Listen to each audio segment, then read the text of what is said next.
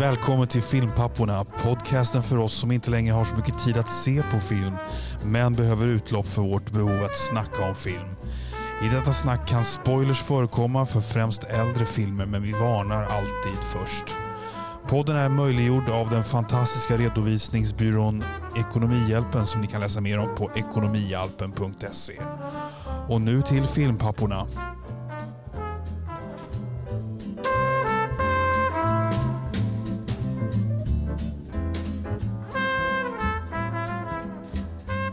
Då, här är vi.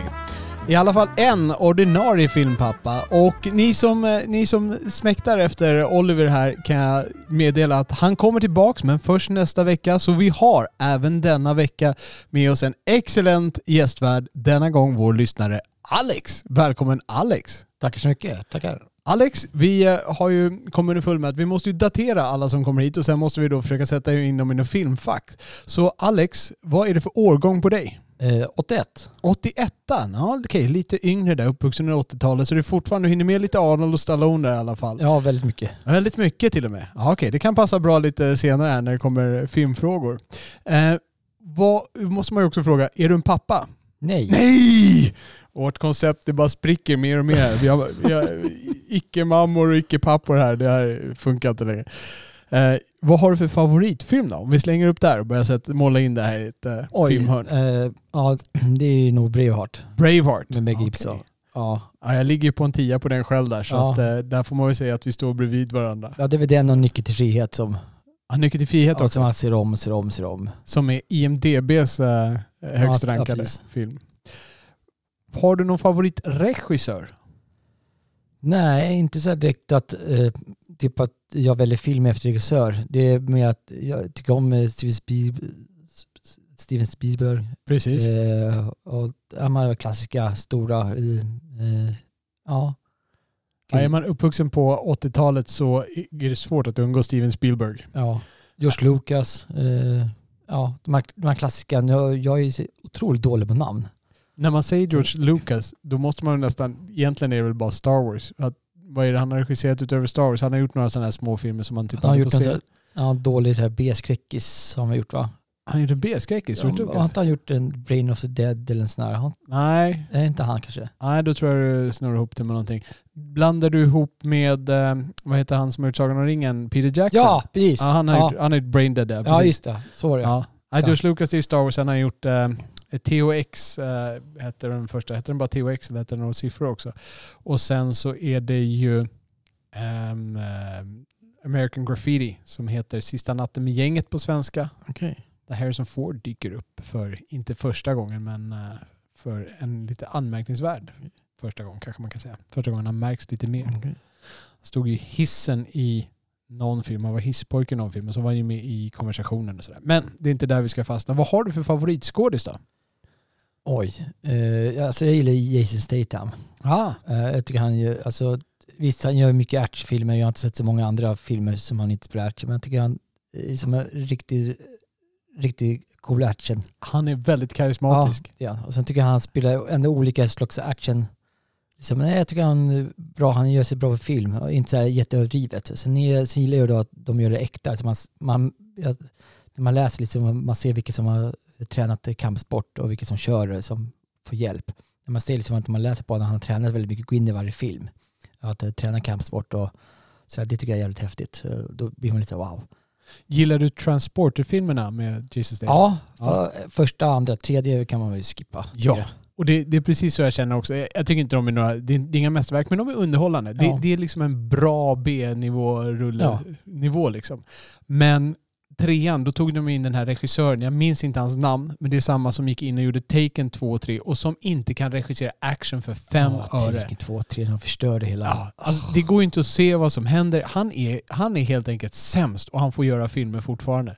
Alltså Uwe Boll är nästan bättre när det kommer till regissören och Ja. den där killen. Jag, jag borde leta upp hans namn där så jag kan smäda honom med, eh, med hans riktiga namn.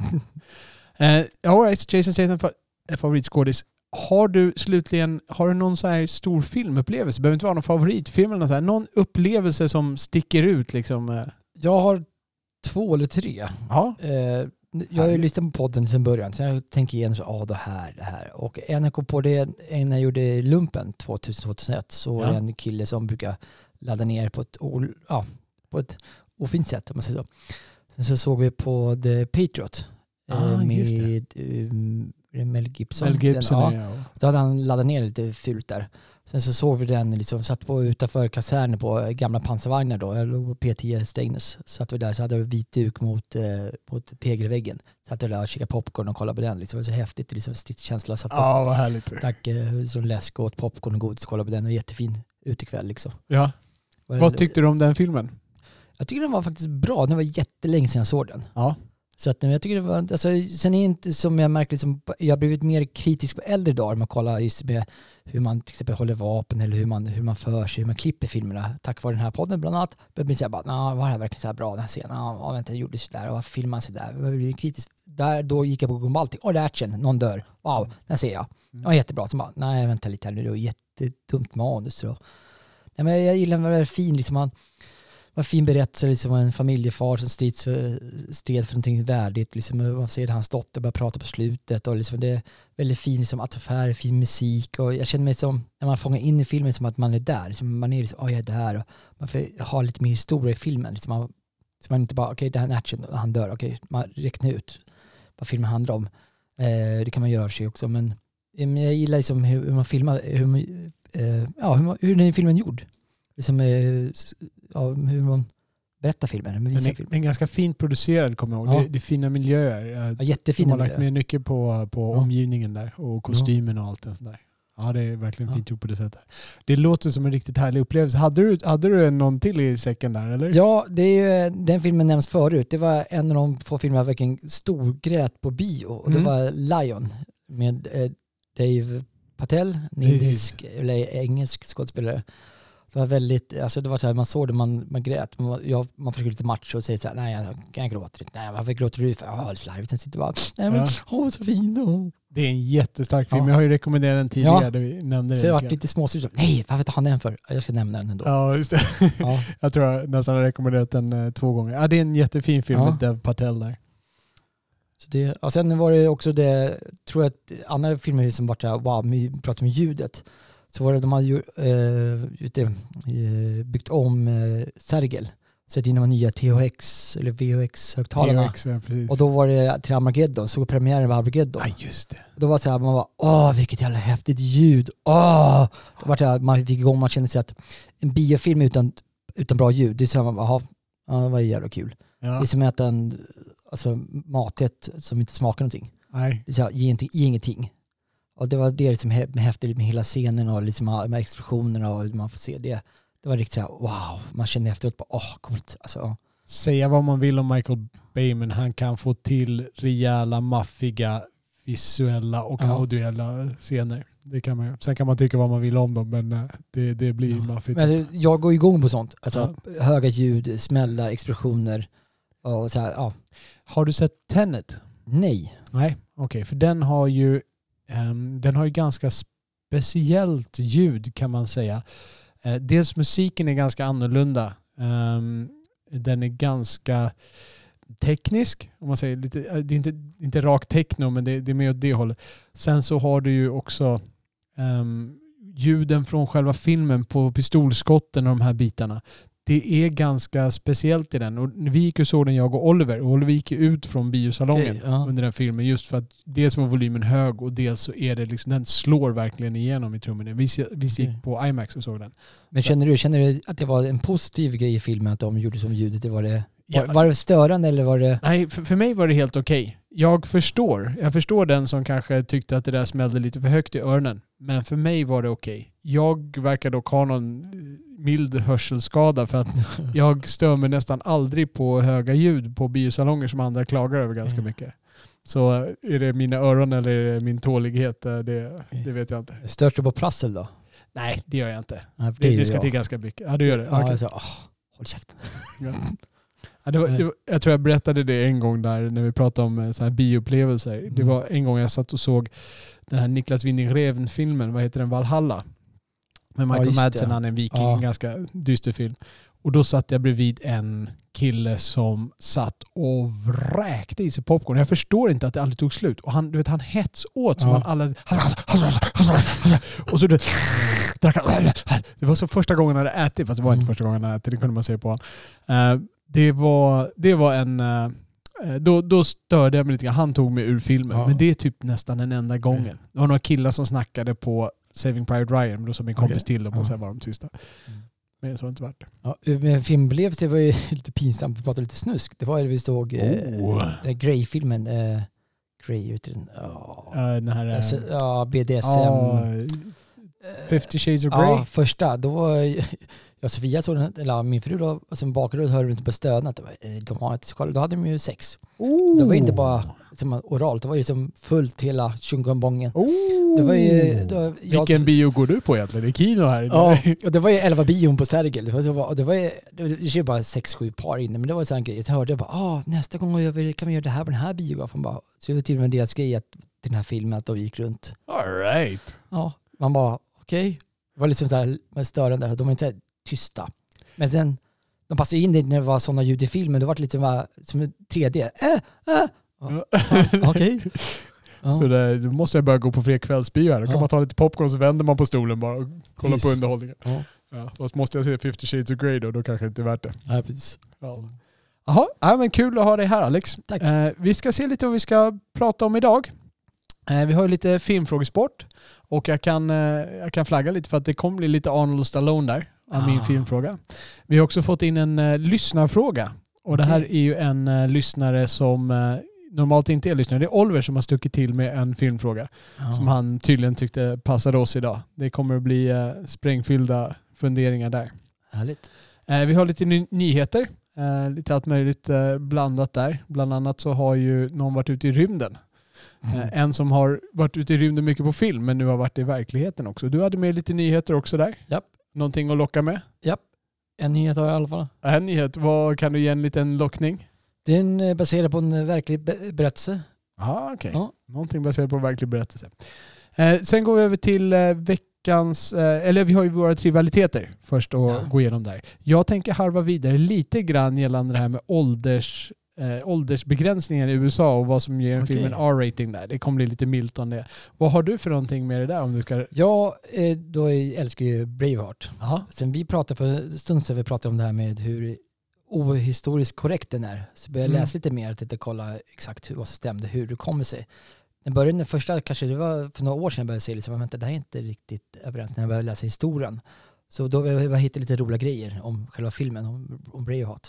Okej, intressant. Det ska vi lyssna på. Eh, sen har vi recensioner. Vi har sett varsin film här. Jag har sett Black Widow. Som Okej. ju släpps på Disney Plus med, med en liten asterisk. Vad har du? Jag har den nya filmen, det är, det, är Blue Miracle, Blue Miracle. det går på Netflix. Okej.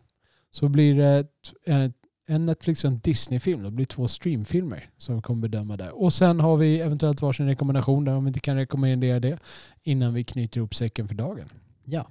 Men med det sagt då. eh, Har du sett någon film på sistone? Bortsett från de som vi ska prata om. Nej, det där är det, det där pinsamma vi pratade om innan. Att, Oh. alltså, när jag växte upp, eller sen innan, alltid så här, jag hade ju hur mycket DVD som helst. Sen så när jag kollade den senaste köpta filmen, det var fem år sedan, sista köpta filmen. Eh, och sen uh, streamar jag någon film då och då där jag och frugan ser. Sen så vi gick igenom när ni pratade om de nya filmtipsen, bara va? Gröna? Nej, det där känner jag inte. När man kollar igenom alla nya filmer från 2018 så ser man liksom att det kanske är sett 7 och 200 och så här, men gud vad pinsamt, den här har jag sett, den här har jag sett, den här har jag sett. Så att nu, nu verkar det tappat. Eh, så att, nej, det är inte mycket nya filmer så här som, nej. Du har tappat eh, filmhugget helt Ja, enkelt. verkligen. Blir det mycket tv-serier då istället? Ja, det är jättemycket tv-serier. Okej. Lite för mycket. Okej. Jag, har, ehm, jag har kikat på en film eh, nyligen. Jag såg en Ridley Scott-film Okej. när han tar sig an eh, Bibeln. Okej. Det är Exodus, Gods and Kings, en ganska en lite äldre film där som jag satt och Ja, kikade just på. Eh, jag vet inte om du har sett den. Det, det, ehm, det, här- det är ju Christian Bale som spelar Moses och så Joel Edgerton som spelar Ramses. Är inte att Conor Hotkins spelar Gud, det var någon, inte den äldre, Nej, Gud är inte så närvarande i den här uh, visuellt eller... Uh, du, tänker du på Prince of Egypt, den tecknade? Nej. Där är Val Kilmer Gud visserligen. Uh, det var nog hela tiden i sin egen värld. Jag kommer inte ihåg någon Anthony Hopkins som Gud i den i alla fall.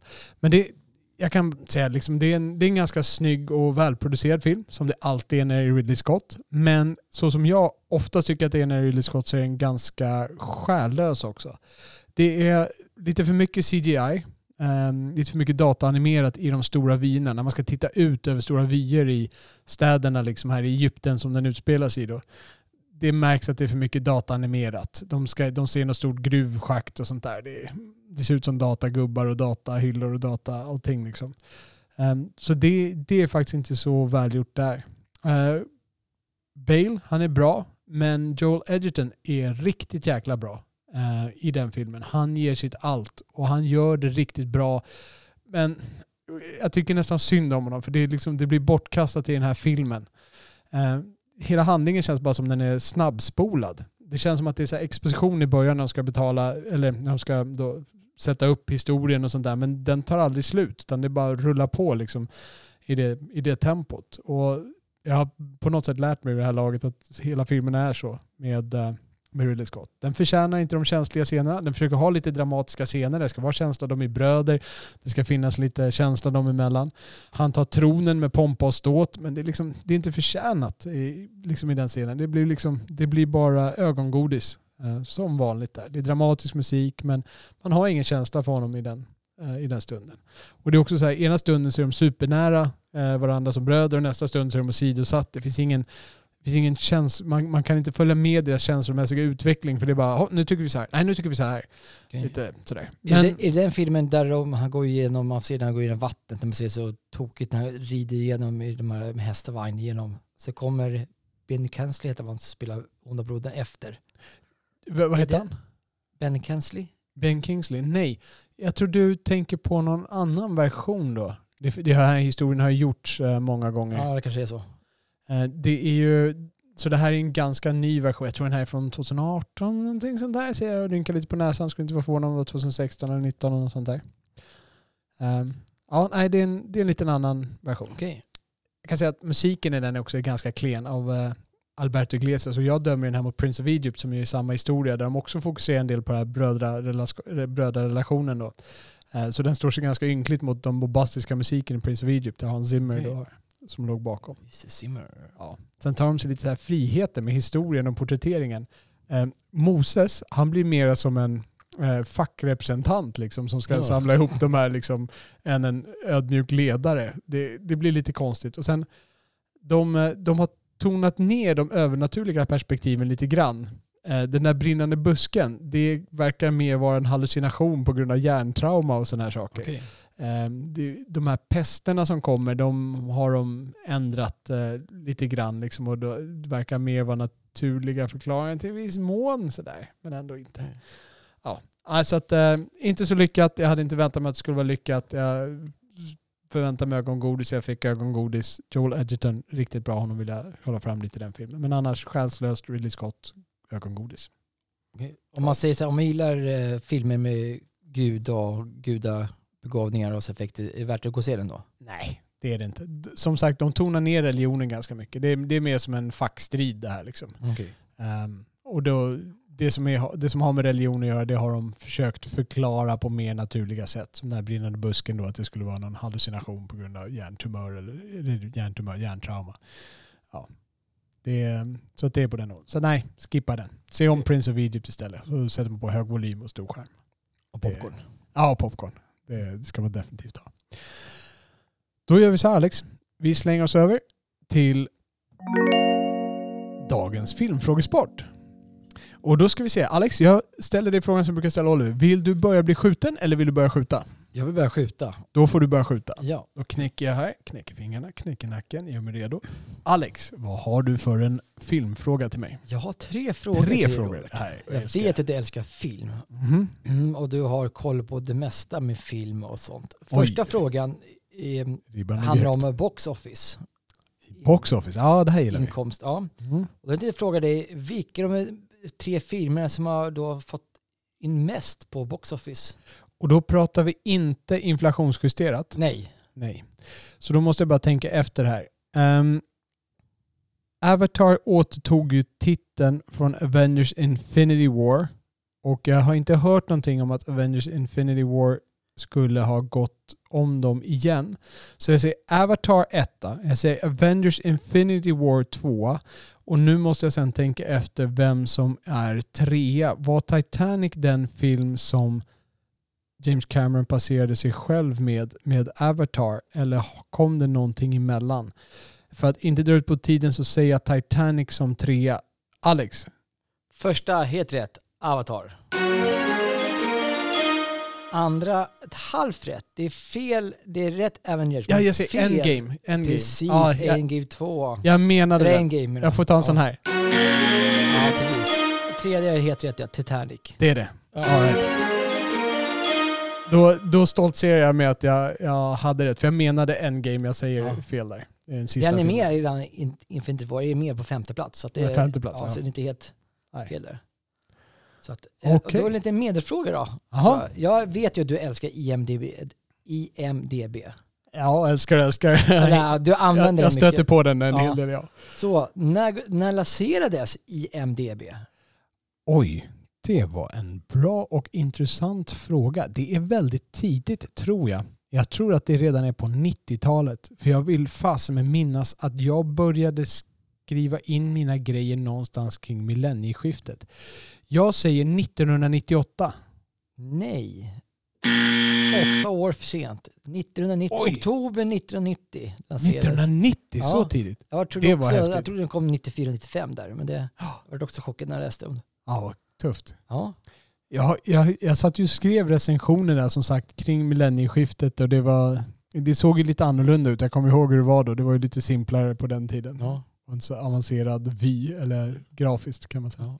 Och där kommer vi också en diskussion på hur, vad man sätter tior någonstans. När jag sätter tio på den här filmen är en bra en tia. Och då frågar jag, hur fan kan du sätta tio på den där? Jag bara, den är bra film.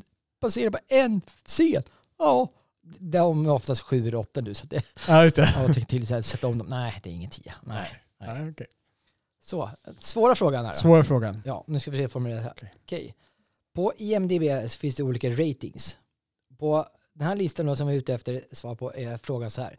Vilken svensk regissör har högst ranking på IMD, IMDBs user rating? Så regissör och gärna film. Okej, så, så bara så att jag förstår frågan rätt.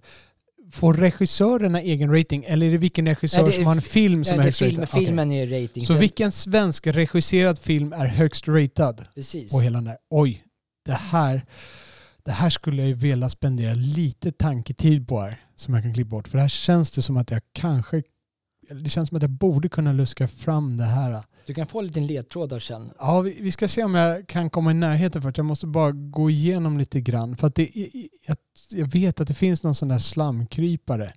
Och det är filmer bara, inga tv-serier. Nej, filmer. Mm.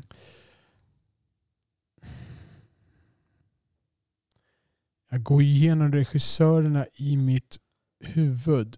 Ehm, och jag, jag vet inte om Ingmar Bergmans filmer är så högt rankade. Jag tror att det finns någon sån här, äh, det är inte Johan Renck eller något sånt där, men det finns någon sån här äh, mindre känd regissör som har gjort någon riktigt stor hit.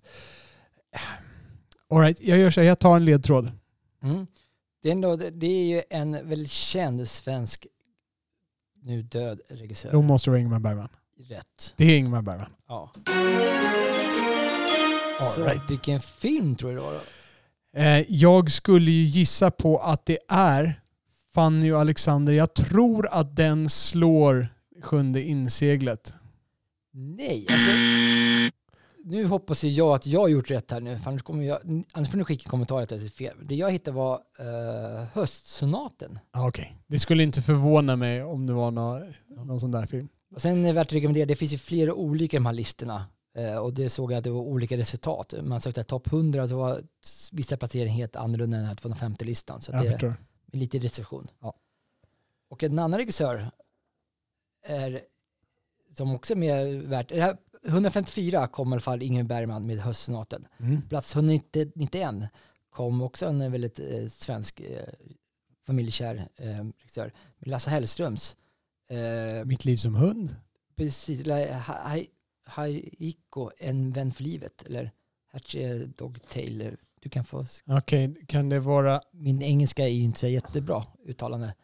Haichi, a, Hashi, a, dog ta- a dog's tale? Men Det måste vara mitt liv som hund. Fast det är den engelska Ja, det kanske, titeln. ja, det måste det kanske vara. det är. Ja, det är så himla kul om man gör vissa översättningar. Ja, Mm. Det verkligen. märkte jag när jag kollade, det var- det engelska titlar. Bara, vad är det här? Ja, den här filmen har jag inte sett. Jaha, det var den. Ja, men den har jag ju sett. Det är lite konstigt. Jag, tror, jag, tror, jag trodde IMDB hade vanan att skriva ut titlarna på originalspråket oftast. Men det kanske de inte har. Ja, det märkte jag också på vilken lista. För vissa var ju då svensk vissa var engelska. Då gick jag in på engelska då, IMDB, man har alltid på engelska.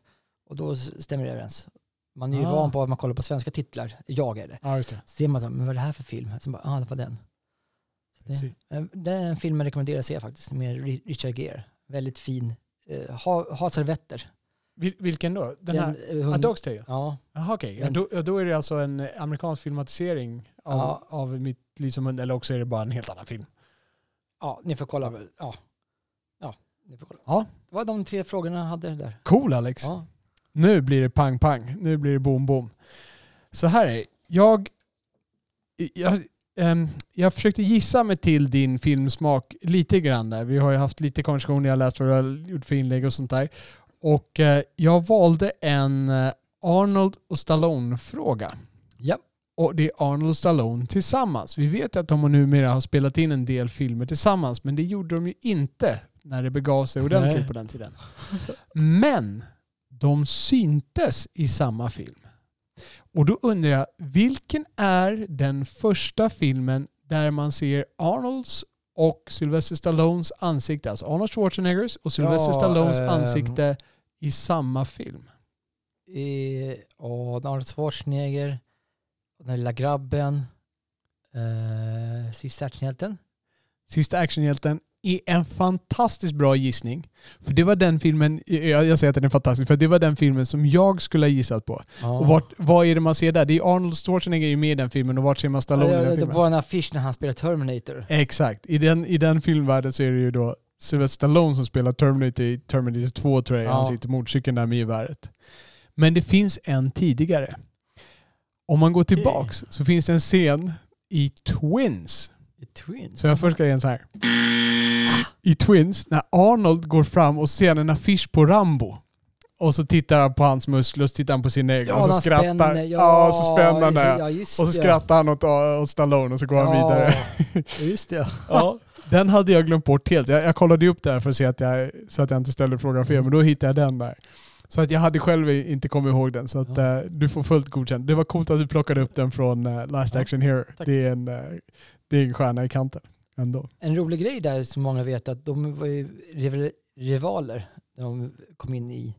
Och då var det så att de försöker trigga varandra att ta manus. Kanske du har hört också, men ni andra. Jag tror jag vet var du är på väg. Ja, då var det att Arnold skulle- fick ett erbjudande att spela eh, Skjutit till morsan. Släng morsan av tåget. Ja, var, och han, eh, Arnold Schwarzenegger sa att han ska ta. Och då sa Stallone, nej han ska jag ta. Och han tog den filmen och den vart ju superkass. Så den hånar ju Arnold Schwarzenegger honom jättelänge. Ja, jag, tror, jag tror han sa det till Jimmy Fallon i en intervju Ja, huset nyligen. Precis, Där. Ja, Att, att eh, han hade ju då sett hur dåligt det här manuset var och sen hade Arnold, eller hade Stallone ringt Arnold då och då hade han sagt "Nej, jag, så hade Arnold sagt I'm, I'm gonna do this movie, throw my mother off the train, it's gonna be super fantastic. Och då hade eh, I'm thinking about it, säger han liksom. Och då hade Stallone då gått in och snott den eh, Mm. mitt framför ögonen på den där. Eh, Och då, men det var ju bara trick då från Arnolds sida för att få Ja. Stallone att spela in den där. Jag undrar hur mycket av de där grejerna som är, är sanna liksom och hur mycket av det där som Ja. är bara lite ploj och latch med varandra. det är man inte vet. Nej, Man skulle vilja veta. Alltså, verkligen. De hade ju mycket sån här, man har hört mycket bakom eh, kulisserna att de sitter och räknar ve- vem som hade flest kills och Ja. vem som hade störst muskler och bla bla bla. Störst muskler var väl Arnold oftast, men flest kills, där, Rambo låg ju bra till. Då skulle han eh, ta upp lite mer commando när han gjorde den. Då la han till några extra där för att han skulle ha fler eller vad det var. Något Ja, i den stilen. Ja, bra. Det var eh, filmfrågesporten. Vi har också en lyssnarfråga. Då från eh, Oliver. Och lyssnarfrågor, det kan eh, vem som helst skicka in. Ni kan lämna dem på Twitter, filmpapporna, eller i kommentarer till något avsnitt. Så tar vi jättegärna upp dem. Och de som får sina frågor upplästa belönar vi med en biocheck. Men denna vecka är det alltså vår egen Oliver som har skickat in en fråga. Och han har skickat in frågan Vilken är den coolaste filmexplosionen? Ja, du. Det är svårt. Jag vill tänka på vad man menar med filmexplosion. Ja, vi kanske ska definiera det först. En sak jag tänkte på, jag tänkte på, jag började tänka på, om man tänker sig scanners, eh, om du har sett det, det är gammal film där, när de sitter så här, det, de har psykiska krafter, så han, de sitter så här och scannar in i någons huvud och så pff, exploderar deras huvud. Sådana explosioner tänker jag inte. Jag tror att det ska vara bomber och sånt där. Okej. Vad tänker du? Ja, jag, jag kör också bomber och granater. Ja. Mm. Saker som kraschar kanske? ja. Något i den stilen. Ja, en som jag kommer på nu som jag inte hade med på den här listan när jag ser explosioner, det är Robocop när han är vid bensinstationen. Om du kommer ihåg. Den här, eh, vad heter han, Emil eh, i, håller på att råna en bensinstation och då kommer Robocop. Dead or alive, you're coming with me. Nu lät jag som Arnold, det är inte så han låter. och jag, eh, och då, det slutar med att de, eh, de skjuter där och då börjar det brinna den här och hela den här bensinstationen exploderar och Robocop kommer gående ut där. Det är en ganska cool explosion. ja. Vad har du för några tankar? Det första jag kommer ihåg är som så epic som man gillar. Det, alltså jag gillar ju när det sprängs i rymden. Ja. Så får man tycka på effekten och ljud och sånt. Men då, då kommer man tänka på två saker. Och det är när de springer det första alienskepp, eller, el- skeppet i Alien 1, alltså allt Alien 1, på slutet, de åker därifrån. Ja just det, hon åker iväg i Ja. sin räddningskapsel där ja. Ja, så Sprängs sprängs den. Ja Ja, just det. Det är så här en mäktig explosion. Jag Sen- kommer inte ihåg hur, hur det såg ut visuellt. Jag försöker minnas men det var länge sedan jag såg Ja, den och filmen. sen är det också en, eh, i, när de springer Death Star i Star Wars. Klassiskt. Ja, Jag det på första som också. upp i huvudet, så här epic, och bara, wow, så här häftigt. Men är inte explosionen i Return of the Jedi lite häftigare än den i A New Hope? Alltså den i Episod 6 är lite häftigare än den i Episod 4 där. Ja, men jag tänker också på alltså, hur man får se det som striden till den ledde till den första explosionen. Mm. Alltså det, att det, jag tror att man är lite mer, det är mer personligt. Man säger, kom igen nu, lyckas nu, kom igen. Ja, ja, Ja, ja. ja. ja. Det var första gången man ser den. Liksom, där man säger, wow, åh, sen, Precis. sen, sen jag tycker det är roligare att spränga saker som hela, än halvtrasiga. Det är sant. Det, Det är sant, det köper jag. Jag tänkte mer på det visuella av själva explosionen, men det är sant. Upp, upprinnelsen till den är bättre. Sen kommer man på, eh, jag gillar ju kärnvapen. Alltså, Oh! Ja, så här explosion. Sen kommer man att tänka igenom. Så, ah, det nu ska jag prata om Indiana Jones 4? nej, Nej, bra. men den, den var lite, ja. Det, det är typ bottenlistan på den här. Ja, Ja. det var så här, ja, gå in i kylskåp. Mm, Ja, nej. nej. Så vad tänkte du på med kärnvapen då?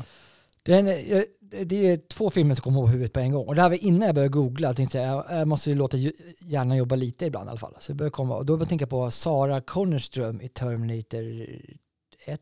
Ja just det, när hon Två. drömmer. Någon håller där. staketet när det blir, när det blir blasten. Hon drömmer om att se sig själv och så, och så sprängs hela världen Ja. typ.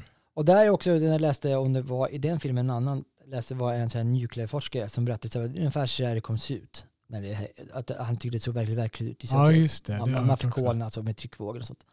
En annan eh, som kärnvapen var i eh, Samuel Alfier med Ben Affleck. Sam Ja, Some of All Fears. Ja, Ja. precis. Hans eh, Jack Ryan-film Ja, där. Den gillar jag också. Den det är effektfullt. Eh, ja, sen som sagt jag gillar rymdfilmer det som typ när och sen när de springer i historiska till byggnader. De är Independence Day och de springer Vita huset. Ja, det var en av de första jag Ja. tänkte på också. De, de första som dök upp i mitt huvud det var Dödsstjärnan, det var Independence Day och det var Jokern i Ja, Dark Knight. sjukhusscenen! Ja, Ja, där han går där. Ja. ja. det, där, det börjar ja. sprängas lite grann sådär och så, så stannar han upp och trycker på den där och så skakar han på Ja. den och så börjar det sprängas och han hoppar till. Ja. Tydligen var det ju, det var ju lite fel på de här sprängsekvensen där. Den skulle inte ha stannat av. Och han Okej. spelade med i det där. Och sen drog den igång på riktigt igen och han började kuta för han hoppade till på riktigt liksom. Ja, När det den, ja, igång. den, var också med de här innan jag började googla fram. Det var, Precis. Ja. Och det var ju tydligen en gammal byggnad som ändå skulle demoleras och de, de sprängde Okej. allt det där på riktigt också. Okej. Så det, det var coolt att se. Ja. Det, vad tycker du om den i Dark Knight Rises? Den tredje Christopher Nolan Batman-filmen. När typ den här äh, stadion den, den rasar såg samman. inte jag klar. Nej. Nej. Hur, Jag- lång, hur långt såg du på den då? Halvtimme sen somnade jag. Ah, okej. Jag förstår, jag var tvungen att gå ut och kissa efter Ja. i slutet. Men ja, den, eh, det finns ju en scen där, där de, de spränger stora delar av Gotham. Bland annat så spränger de den idrottsstadion. De håller på att spela amerikansk fotboll. Borgmästaren är där och stryker med och allt möjligt. Och då, det är ganska maffigt, men den tyckte jag inte kändes lika bra för den kändes för dataanimerad. Den, eh, den kändes inte lika rolig där. Utan Dark Knight-scenen vid sjukhuset, den är klockren. Och nu kommer jag att tänka på annan, just som jag tänker på dataminerad, men jag älskar nog slow motion i filmer och det tänker jag på Hurt Locker. Ja! När man får se i, liksom när man gör slow motion, jag älskar slow motion grejer. Och då är det en där där huvudkaraktären ska gå fram till en bomb, eller EID eller den heter, och den sprängs och man får se liksom hur, hur tryckvågen Ja, just träffar hjälmen i huvudet. Det är ju lite slow motion-aktigt. Det är Precis. riktigt häftigt. Och där är också en sån här grej att de har sprängt riktigt, de får testa på hur det känns. Eh, Att, att, I den här dräkten hur det känns, hur tryckvågen känns. Och de sa så här, "Ah, det spelar ingen roll om du är där framme och träffar, då, du kommer dö. Men vi, vi säger att det skyddar lite i alla fall. Ja. Så här på riktigt. Så det var ju, man får, ja. Det är inget yrke jag skulle vilja testa på kan jag säga. Nej, Nej, det var, den är ju den är, den är ganska maffig. Jag satt och försökte komma på så här också filmer där de har planterat bomber. Jag kommer tänka på Speed. Men å andra sidan, Ja, den, den exploderar ju först på slutet, men då Ja. exploderar den. Och jag tycker den var lite så överdriven. Den funkade inte riktigt. För det, jag vet inte om du kommer ihåg hur den slutar. det är en buss, Ja. vilken, speed, ja just det. det Första. Ja. Speed där. Och då, så att de hoppar ju av bussen då och så har de satt den på någon sorts autopilot med någon snöre Ja, eller just vad det är. Och den far ige- de är ute på en Ja, flygplats just då. det, slutet på flygplatsfältet. Och den där, far ja. igenom en hangar och så åker den in i ett annat flygplan och Ja. exploderar först då. Så flygplanet åker med också. Det kändes på något sätt lite onödigt. Jag vet inte, det ska väl vara maffigt och det var, det här var väl 90-tal, början av 90-tal, så det var lite 80-talssyndrom fortfarande så det ska explodera mycket. Jag tycker den kunde ha nöjt sig med att bara explodera själv i egen hög grad. Den behövde inte dra med ett helt plan. Men det, det vill de tydligen ha. Sen har du ju en hisscenen i Die Hard. Eh, tycker jag är lite häftig. Ja, när elden kommer upp Ja. där. Ja. Die Hard har ju bra explosion, även när han hoppar där från slutet. Det är ju en riktigt Ja. häftig explosion. Då är frågan om det är explosionen som är häftig. Det är ju scenen är ju häftig när Ja. han hoppar och man ser elden komma ut. Där. Det är allting i ett. Att, det- för jag gillar det, alltså det är skillnad på över, som att när man vet om en sprängning ska komma, då ska man ju vänta, så här, kommer spränga. Så Mm. vet man, så får man se liksom eh, eh, spänningen innan, man vet kanske boven eller att någon ska sprängas eller kärnvapen som exploderar. Man ser liksom att nu kommer det komma, så väntar man liksom före, under explosionen, efter, får man se liksom wow, hela upplevelsen. Ja, just det. Och vad tänkte jag på? Eh, Jag tänkte, jag, om, jag, om jag bara smurfar över, jag kommer att tänka på en annan film, en buss. eh, Bara hux flux. Um, Under Siege finns det en film med Denzel Washington och ehm, vad heter hon? Ja, Som och sen är Bruce Willis Bruce Willis är med. Ja, just det, terror, just terrorgrejen. Ja, just, exakt. Ja, Och det, det kommer en buss med gisslan. ja, just det. Och- Och sätta upp och och den- den- på. Ja, den var ja. ganska oväntad. Och det är nu så här, de, de kommer där de ska kliva av och alla håller på att gå fram och så bara smäller den iväg. Jag har för mig att den var något oväntad i alla fall. Den, den här för mig var ganska bra. Och Denzel Ja. Washington flyger bak där en bit. Vad heter den filmen när FBI-agenterna åker till S- Saudiarabien? Eh, med eh, Jimmy Fox va? Ja, Three Eh, Kings. Eller de är inte FBI-agenter Nej. Nej, inte upp. Kings. Det, ja, det vi får kolla upp den. Men det är så här, det handlar om i alla fall, de ska utreda en, en FBI-agents, deras kollega dör i ett sprängdåd i Saudiarabien av terrorister. Så åker de dit och undersöker i alla fall. Så, så är det en ambulans som kommer dit och ska vårda den här explosionen och då sprängs ambulansen.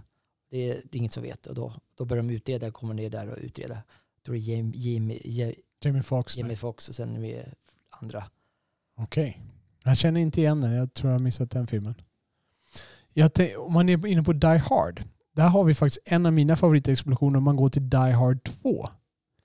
Ja, I slutet. Flygplanet. Jag gör samma tens, jag just det, så Exakt. motorn, just, det. ja, det Realistisk? Nej, men den är ganska cool. Mm. De slåss på ett flygplan. De slänger av Bruce Willis. Skurkarna ser ut som att de håller på att åka iväg. Men Fira. Bruce Willis har ju fått med sig locket i tanklocket då, så att bränsle rinner ut i en stril ner till marken. Så att han tänder det ner på marken. Och då brinner det upp genom luften, den här strilen av bränsle, upp till vingen som då exploderar och så kraschar skurkarna. Där får man inte goodwill-känslan och så haha, där fick de. Alltså det är lite kul att se där skurkarna fira. Yeah, vi kom undan. Ja. Hey, pang. Ja. exakt. Ja. Ja, det, Ja. Det, är, det, är nog en av mina, det det är nog en av mina favoritexplosioner. Jag försökte tänka på andra actionfilmer. Matrix, när helikoptern åker in i huset. Ja, just det. Den är ju den är ganska visuellt häftig. Mm. Jag är, inte, jag, jag, är så här, jag är inte helt tagen av Matrix, men den är ju, den är ju visuellt slående och Ja, var det banbrytande. Och den, det, det var en ganska cool explosion på sin tid, kommer jag ihåg. Jag kom på att tänka på just med, just med att man bygger upp en explosion i scen. Jag tänkte på V för detta. De är ju så med den här musiken innan. Man ser liksom, ja, Ja, med trummorna och med orkestern när de sprängs på slutet.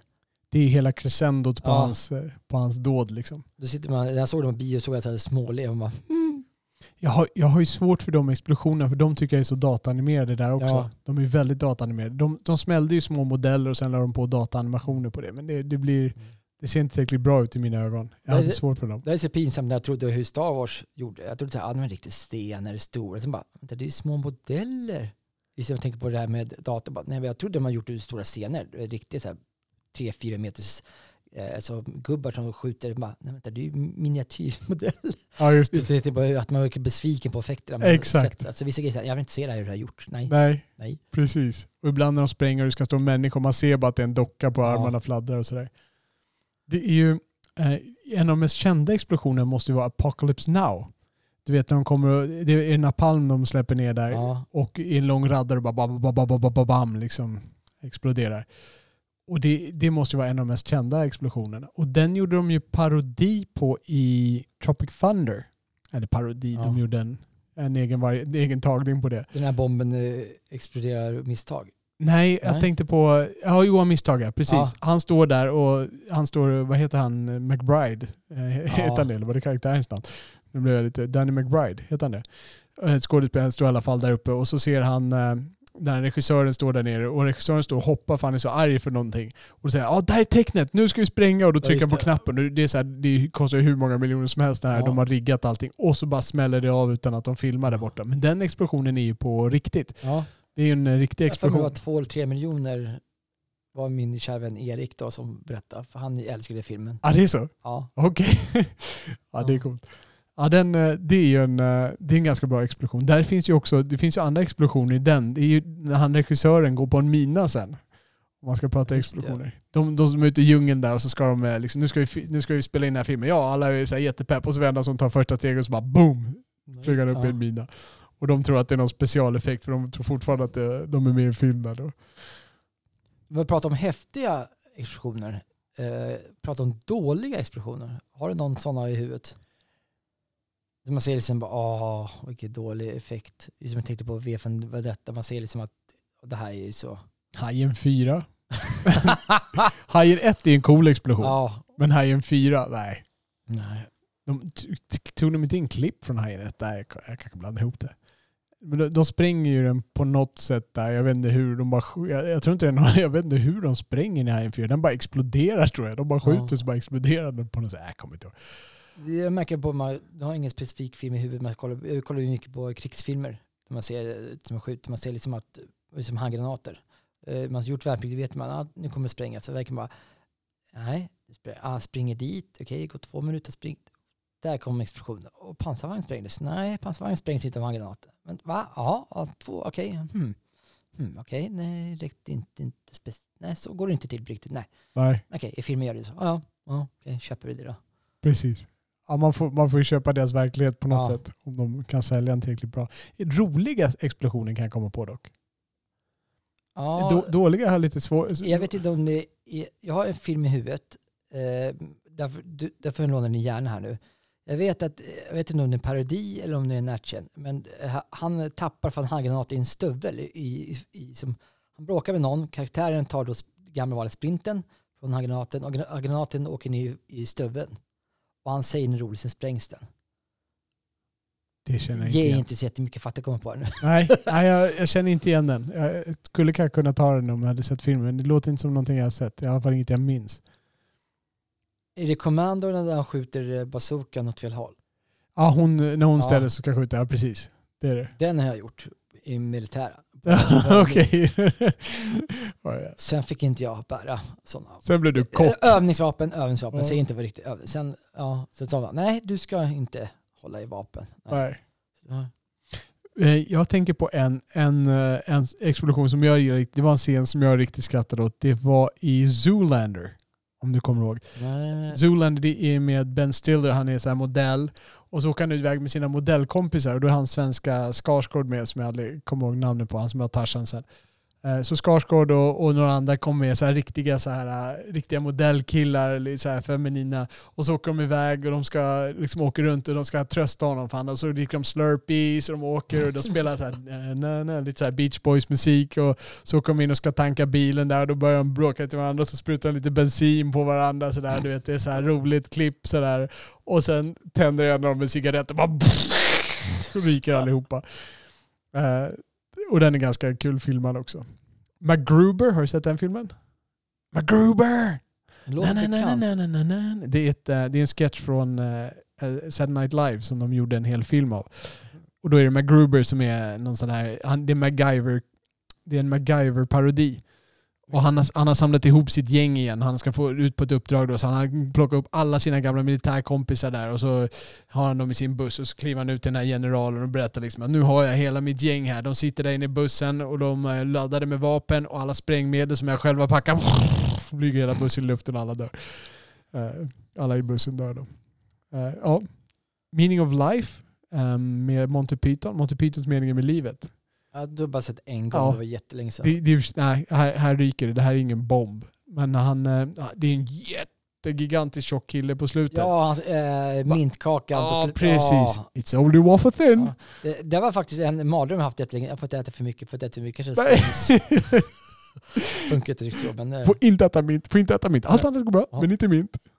därför brukar jag säga så här, det finns alltid rum för efterrätt. Om det är mint.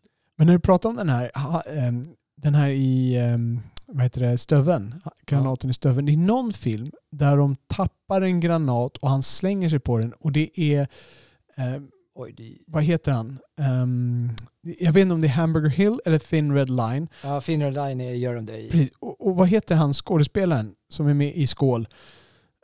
Som är med i Natural Expend- Born Killers? Inte alls med Expendables. Nej, Nej, det är han. Nej, det är Fraser tänker jag på. Han är inte med i Skål. Nej. Fraser är med i Skål också. Ja, Men vad han. heter han? Han heter...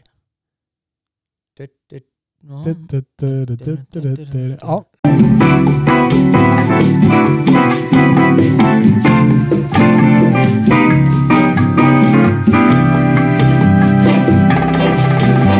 Nej, Någon vet vem jag menar i alla fall. Natural Born Killers, mördarkillen därifrån, är med i Skål, är med i Saving Private Ryan. Han, är det någon film som han kastar sig på en hamburgare, jag tror att det, eller på en hamburgare, på en handgranat. Jag tror att det är Hamburger Hill Thin Red Line, som är lite dramatiskt och det, det är lite sådär oväntat. Så Ja. Saving Private Ryan. Är han med där? Han, han är med i ett hörn där, säger jag fel nu? Jag kanske säger fel. Nej, jag, jag tänker fel. Det är någon annan som är med i Saving Private Ryan. Det är...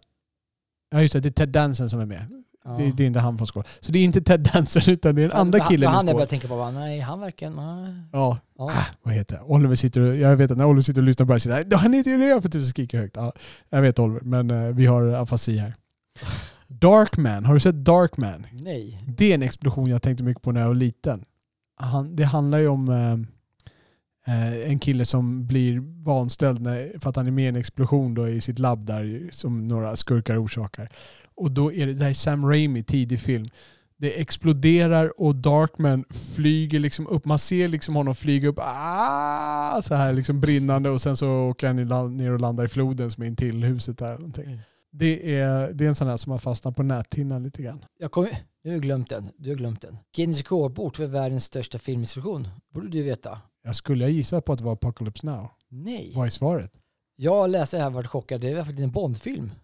James Bond. Ja, som har... Då är, det här är två år gammalt så jag vet inte det nu. Men det är i alla fall Guinness rekordbok för världens största explosion. Och det är Spectre.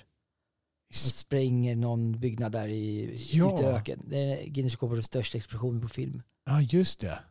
Det var ju lite bortkastade pengar måste jag säga. Alltså, det, Ja.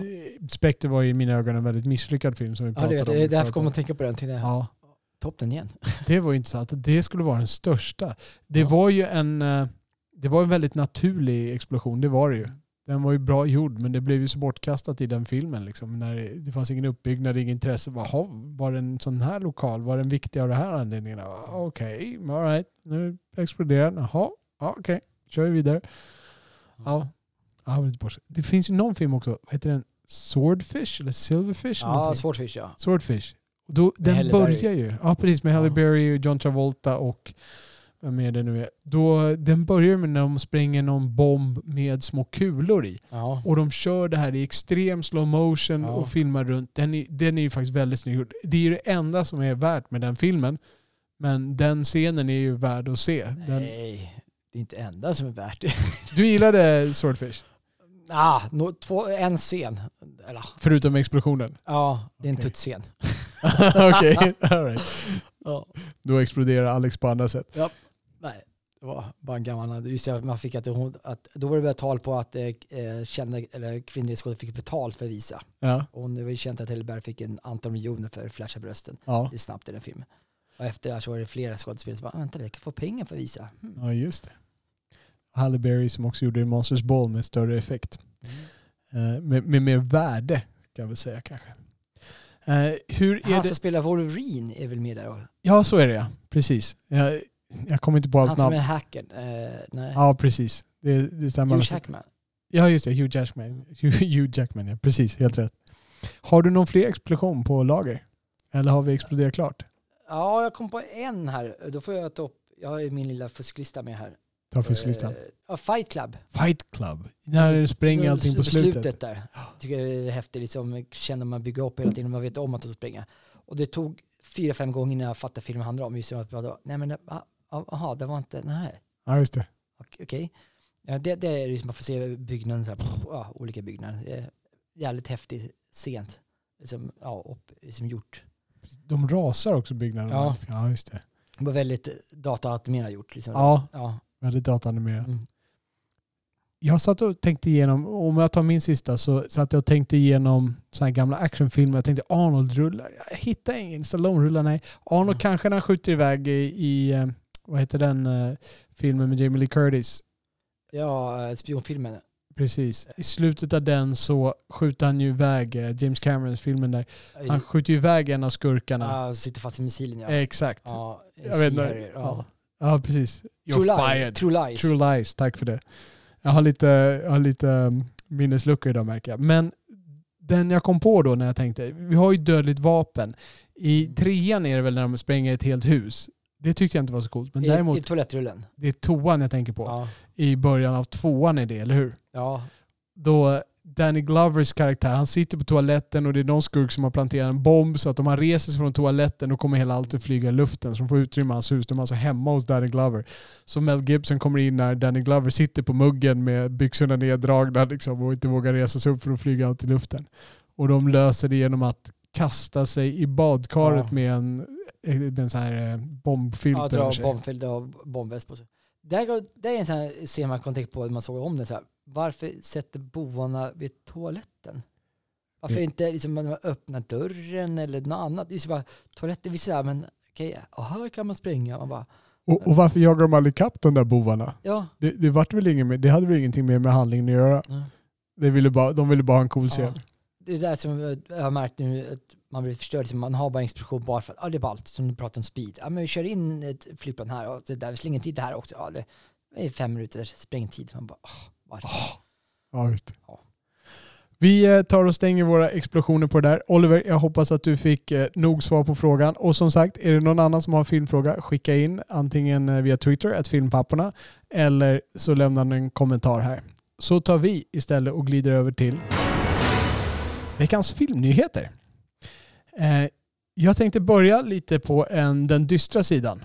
Vi har en legendarisk Disney-animatör som är död. Och han heter, Ru- han heter Ruthie Thompson. Han arbetade för Disney över fyra decennier. Eh, förlåt, hon arbetade för Disney i över fyra decennier. Och hon var med och tecknade på Snövit och de sju dvärgarna. Som släpptes Oj. år, eh, andra världskriget, eh, 37, 38, 39. helt rätt, 1937. Mycket bra, jag måste ge dig en. Grymt Alex, det var riktigt Tack. grymt. Det är bara jag som inte kan årtal. Alla som kommer hit bara räddar mig på årtal. Eh, det, så att det betyder att den här damen var alltså riktigt gammal. Och hon hade blivit 111 år gammal innan hon eh, gick bort. Så att en hatt i fjärden, höll jag på att säga, hatten av för Rudy Thompson. Christopher Nolan håller på att göra en ny film. Eh, Han håller på att göra en film om Oppenheimer. Och jag blir lite sådär besviken. Christopher Nolan det är han som har gjort Batman-filmer, har gjort Mm. Interstellar, han har gjort Inception, eh, han har gjort Tenet. Så här, filmer jag tycker är intressant att se. Jag tycker inte alltid att Alltså, jag, jag gillar alltid filmerna för de är alltid originella, de är visuella, de är originella.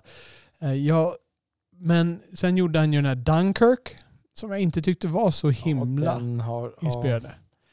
den kan vi prata om någon annan dag. Ja. Det, ja. Och nu ska han göra en film om Oppenheimer som då är han som inom situationstecken uppfann atombomben Ja, och med. Manhattan-projektet där. Oppenheimer själv ska spelas av Killian Murphy, om man, det är så man uttalar hans namn, som ju är en favorit hos Nolan. Han har varit med i många filmer. Han var med i Inception, han var givetvis med i Dark Knight, eh, i Batman-trilogin, där han Okej. ju spelade Fågelskrämman i den första Ja. filmen. Det är han. Så han kommer ha huvudrollen. Och nu är det tydligen så att hans fru kommer att spelas av en av mina favoriter, Emily Blunt. Okej. Som jag tycker är en riktigt bra skådespelerska med bra karisma och verkar vara en härlig person sidan om också. Det lilla man Det ser. är ju en av de få, alltså jag gillar ju att läsa historia, och speciellt om eh, krig. Och där man har läst lite hur Manhattan-projektet gick igenom så hoppas jag att de får in väldigt mycket pusselbitarna att man får se det i filmen. Alltså, finns det en, jag kan inte den där historien, du verkar mer beläst. Finns det tillräckligt mycket för att göra en bra film av det här? Ja, jag tror det. För det var- pratade om också hur att eh, amerikanerna ville eh, ha bomber före tyskarna. Och det är tack vare tyskarna, eller tyska vetenskapsmän, som de kunde bygga bomber. De som flydde ut till USA. Och sen så att de då började med Manhattan-projektet, de började med eh, bygga upp projekten. Så um, jag tror att de har väldigt mycket. Det beror på också vilken sida de har det. För man pratade om det med efteråt, hur, när amerikanerna sa, eh, jag vet inte vad den här eh, huvudforskaren sa, det var inte Oppenheimer men någon annan, som han ångrade att de kom fram det här vapnet. Ja, just det. Att liksom att, ja.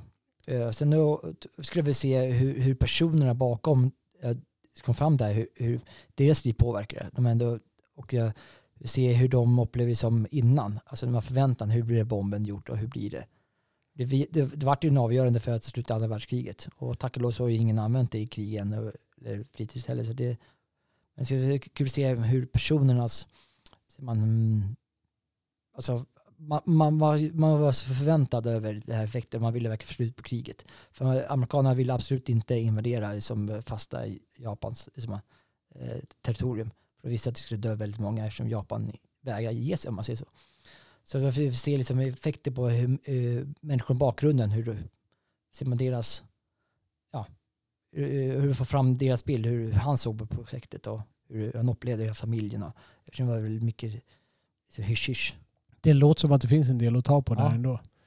Som att han kanske inte bara behöver raska fram en historia av några som sitter och forskar och gör olika tester bara.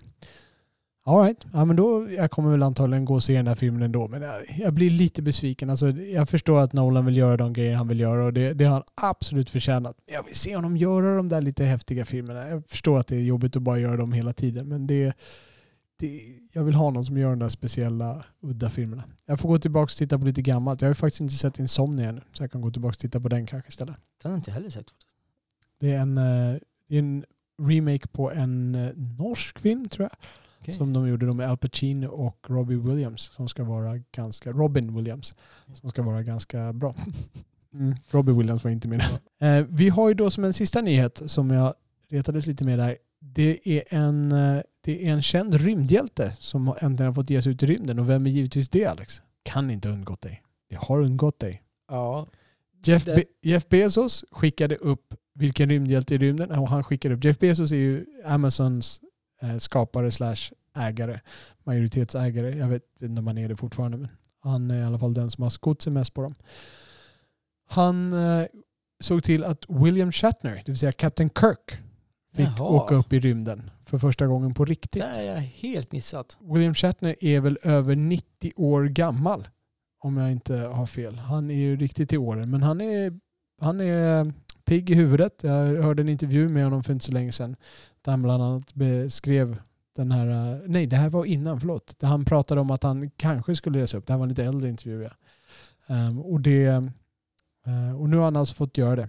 Eh, Så han var uppe en sväng upp i rymden och fick komma ner igen. Det var skit att han fick komma ner i alla fall. Ja, ja det är skönt. Så vi har han tillbaka. Så det var de eh, nyheterna som jag hade raskat fram där lite grann. Vi har ju dock lite trivialiteter med oss. Eh, Ja. Vad hade du för en trivialitet?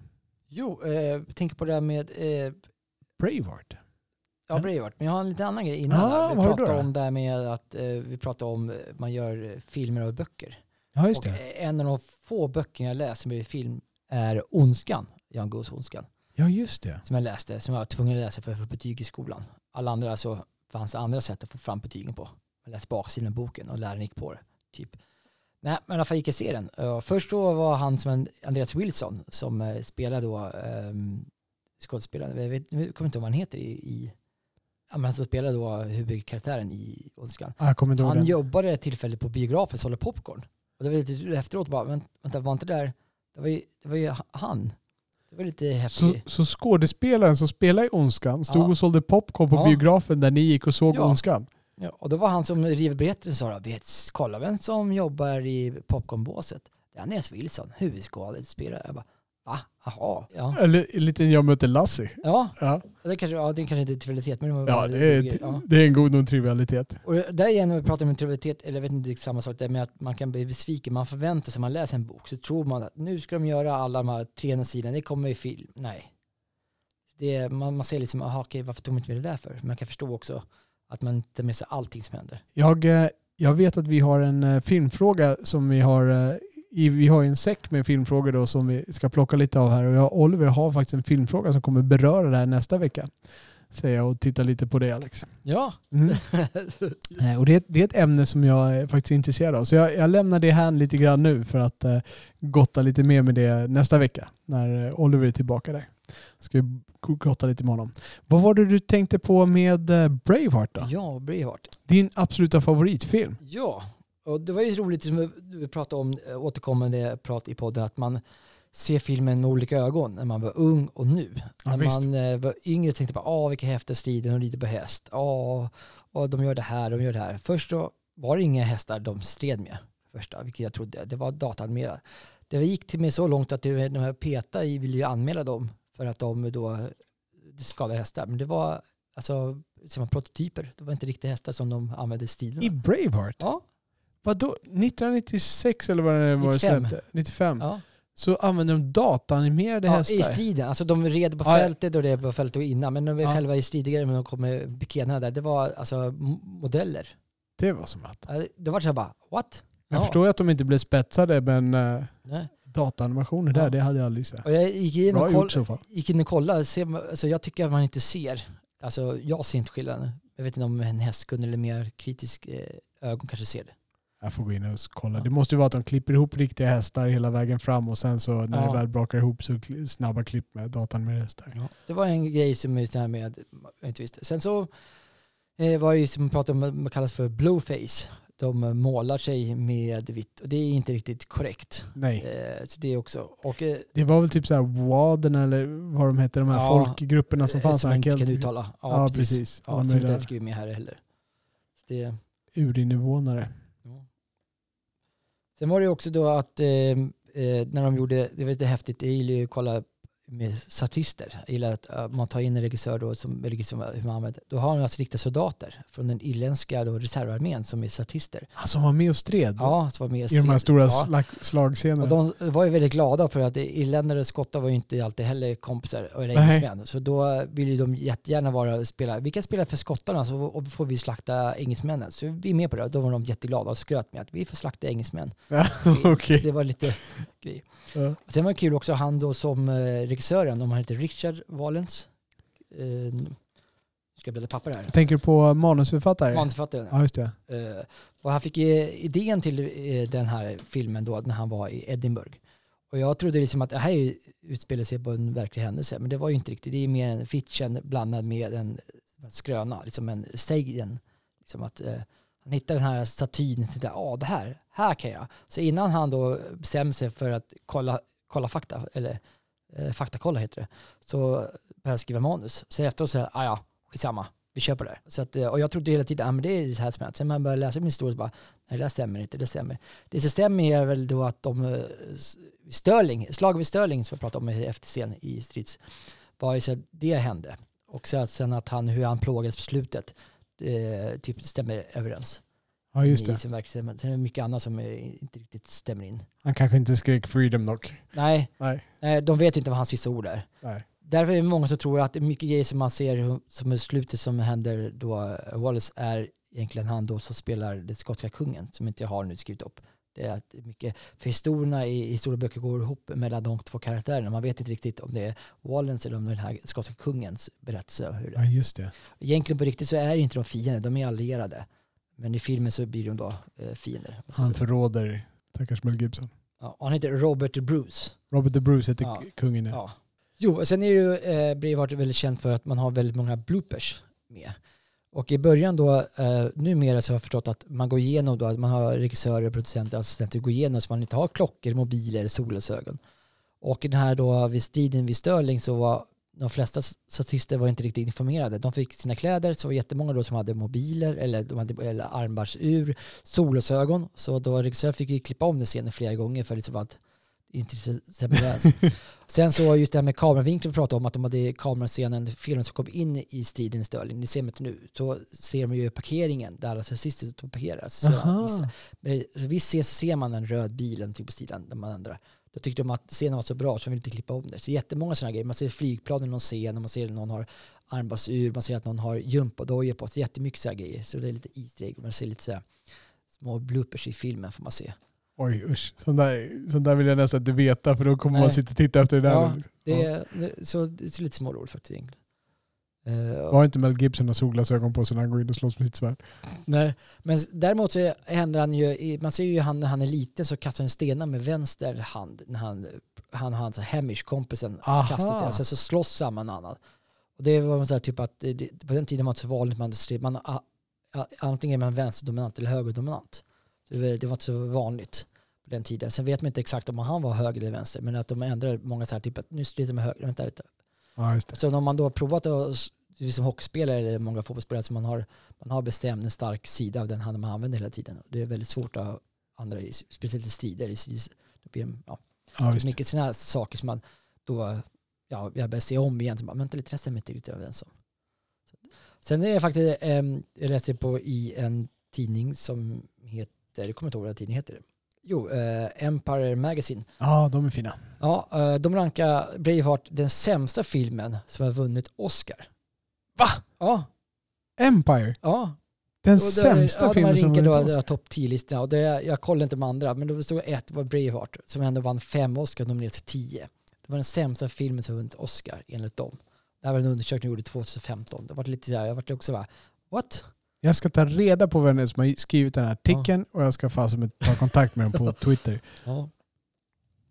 Ja, det var det vi hade om eh. Jag må, eh, Eller vet du förresten vilka Oscar, vad, vad de vann Oscar för? Braveheart? eh, Braveheart. Eh, Jag vet att de vann för bästa film. Vann de inte för bästa regi? Japp, två rätt. Eh, och Mel Gibson vann för bästa huvudroll. Nej. Han vann inte för Han det. var nominerad. Han var nominerad men vann inte. Ehm, sen, sen, sen blir det alltid svårare för resten är sådana grejer som jag inte bryr mig. Jag tror inte de hade någon biroll som var, som var hyllad nog. Jag, eh, jag vet Sofie Marceau var säkert nominerad men jag tror inte hon vann. Nej. jag skulle nog säga eh, alltså, så kostym och sånt. Eh, nej, men det, det, det är i de där områden som du och uh, som du tycker om, just med fotot, ljuddirigering och smink. Ah, okej. Ja. Smink, ja just Ja. det. Mm. Ja, okej. Smink och kostym, är det skilda Oscars? ja, tydligen. Okej. Ja. Det var lustigt. Så, Okej, så det är right. Smink det är typ Ja. om man gör Och monster sminket, sånt där. är, som Ja. många brukar håna det, att det, är- hur kan den sminka för det? Det är så mycket felaktigheter just det här med blueface och olika, att de, hur, hur den, är- ja. Men det kan man tydligen vinna Oscar för också, så att det, Ja, ja, absolut.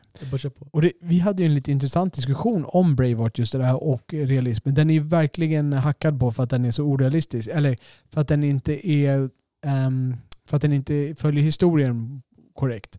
Det de tar sig ganska stora historiska friheter. Om jag. Och jag, jag är ju lite av den här, eh, alltså man får ju se lite vad det är filmen berättar. Den här filmen är ju baserad på den här, det är väl en dikt om William Wallace. Ja. Ehm, eller om det, om det till och med är en, eh, någon sång om William Wallace. Hur som helst, så det är ju det den är baserad på. Det är ju liksom en legend och det här är det här är ytterligare bara en dikt. Man sitter inte och läser den här dikten och förväntar sig att den ska vara historiskt akkurat. Precis. Det här är en modern dikt, ser jag den som. Ja. Och jag kan ta den för vad den är. Historien är inte liksom, nu ska vi korrekt historiskt återge vad som hände, utan här är en historia, här är en dikt om hjältemod, om ädla känslor och kärlek. Det är så de kom fram på manus. Han var ju på eh, då, manusförfattare som inte har huvudet, som heter samma namn. Richard Wallace tror han hette va? Ja, Wallace. Wallace, i ja. Han var då på, i alla fall på guidad tur i Edinburgh när han fick se den här statyn. Och då fick jag ändå höra sig. Det var då han fick den här idén. Ja. De berättade om den här berättelsen. Liksom att det var en nedskriven i kyrkan i den byggnaden. Som att, ja, som säger, det var som en sägen säger den här historien. Ja, just det. Sen så, ja, ja. Så det där är den filmen baserad på. Men det gick ju bra. Vi vann ju ändå fem Oscars. Så att, Ja, den gick bra ekonomiskt också, Ja. så det var ingen som grät över det. nej. Utom historierna, historikerna kanske. Sen var det lite kul också att eh, Mel Gibson tackade egentligen nej. De tjatade på honom för han ville inte spela för han tyckte han var för gammal. Eh, huvud, eh, skulle vara den för runt 20 år och Mel Gibson var 40. Så det så hade han en peruk på sig som han tyckte fick utslag av. Läste den någonstans. Det var lite... Så om jag sakta glider över, det här var ju en R-rated movie som det heter i USA. Det Mm. vill säga att det är det vi skulle kalla 15-årsgräns, men där är det ju då att, eh, vad, hur var det nu jag sa, man ska vara 17 år för att få komma in eller om man, annars ska man ha något sällskap eller hur det nu var. Hur som helst, R-rated det är ju när det är våld eller när det är lite mer nakensex och en, även eh, språk är ju väldigt stort Ja, i just det. USA. Du sa det. Fuck mer än en gång så blev det... Exakt. King's Speech till exempel. De säger ju typ Okej. eh, F-ordet två gånger och då fick de en R-rating av den anledningen. Jag hörde ju det här David Ayers intervju om Suicide Squad, den gamla Suicide. Squad-filmen. Och där han nämnde att det var rökning i en scen. Och då var jag intresserad. Jag började kolla upp det där ordentligt, vad som gällde. Och jag, jag kan inte hitta någonting som stöder att vanlig rökning, men däremot när man använder droger utan negativ effekt. Och Mm. Det finns en film som heter It's Complicated som är en sån här romantisk komedi inom situationstecken med lite äldre. Det är Steve Martin, det är Alec Baldwin, det är Meryl Streep och jag kommer inte ihåg vem. Det är Dan Keaton tror jag är med den också. Mm. Och det är lite så här roligt, eh, rolig film liksom och den är ganska lugn. Den fick en R-rating för att Mm. de satt och rökte braj. De satt och rökte marijuana utan att det blev några negativa konsekvenser. De hade trevligt liksom. Eh, och, och blev roliga ungefär. Mm. Så att då, då fick den en R-rating av den Mm. anledningen. Eh, Så det var, inte liksom, det var inte att det fanns sexuella innuendos i den eller något sånt där, utan det var att de rökte braj. Eh, Jag började även leta om det fanns några andra sådana här underliga saker.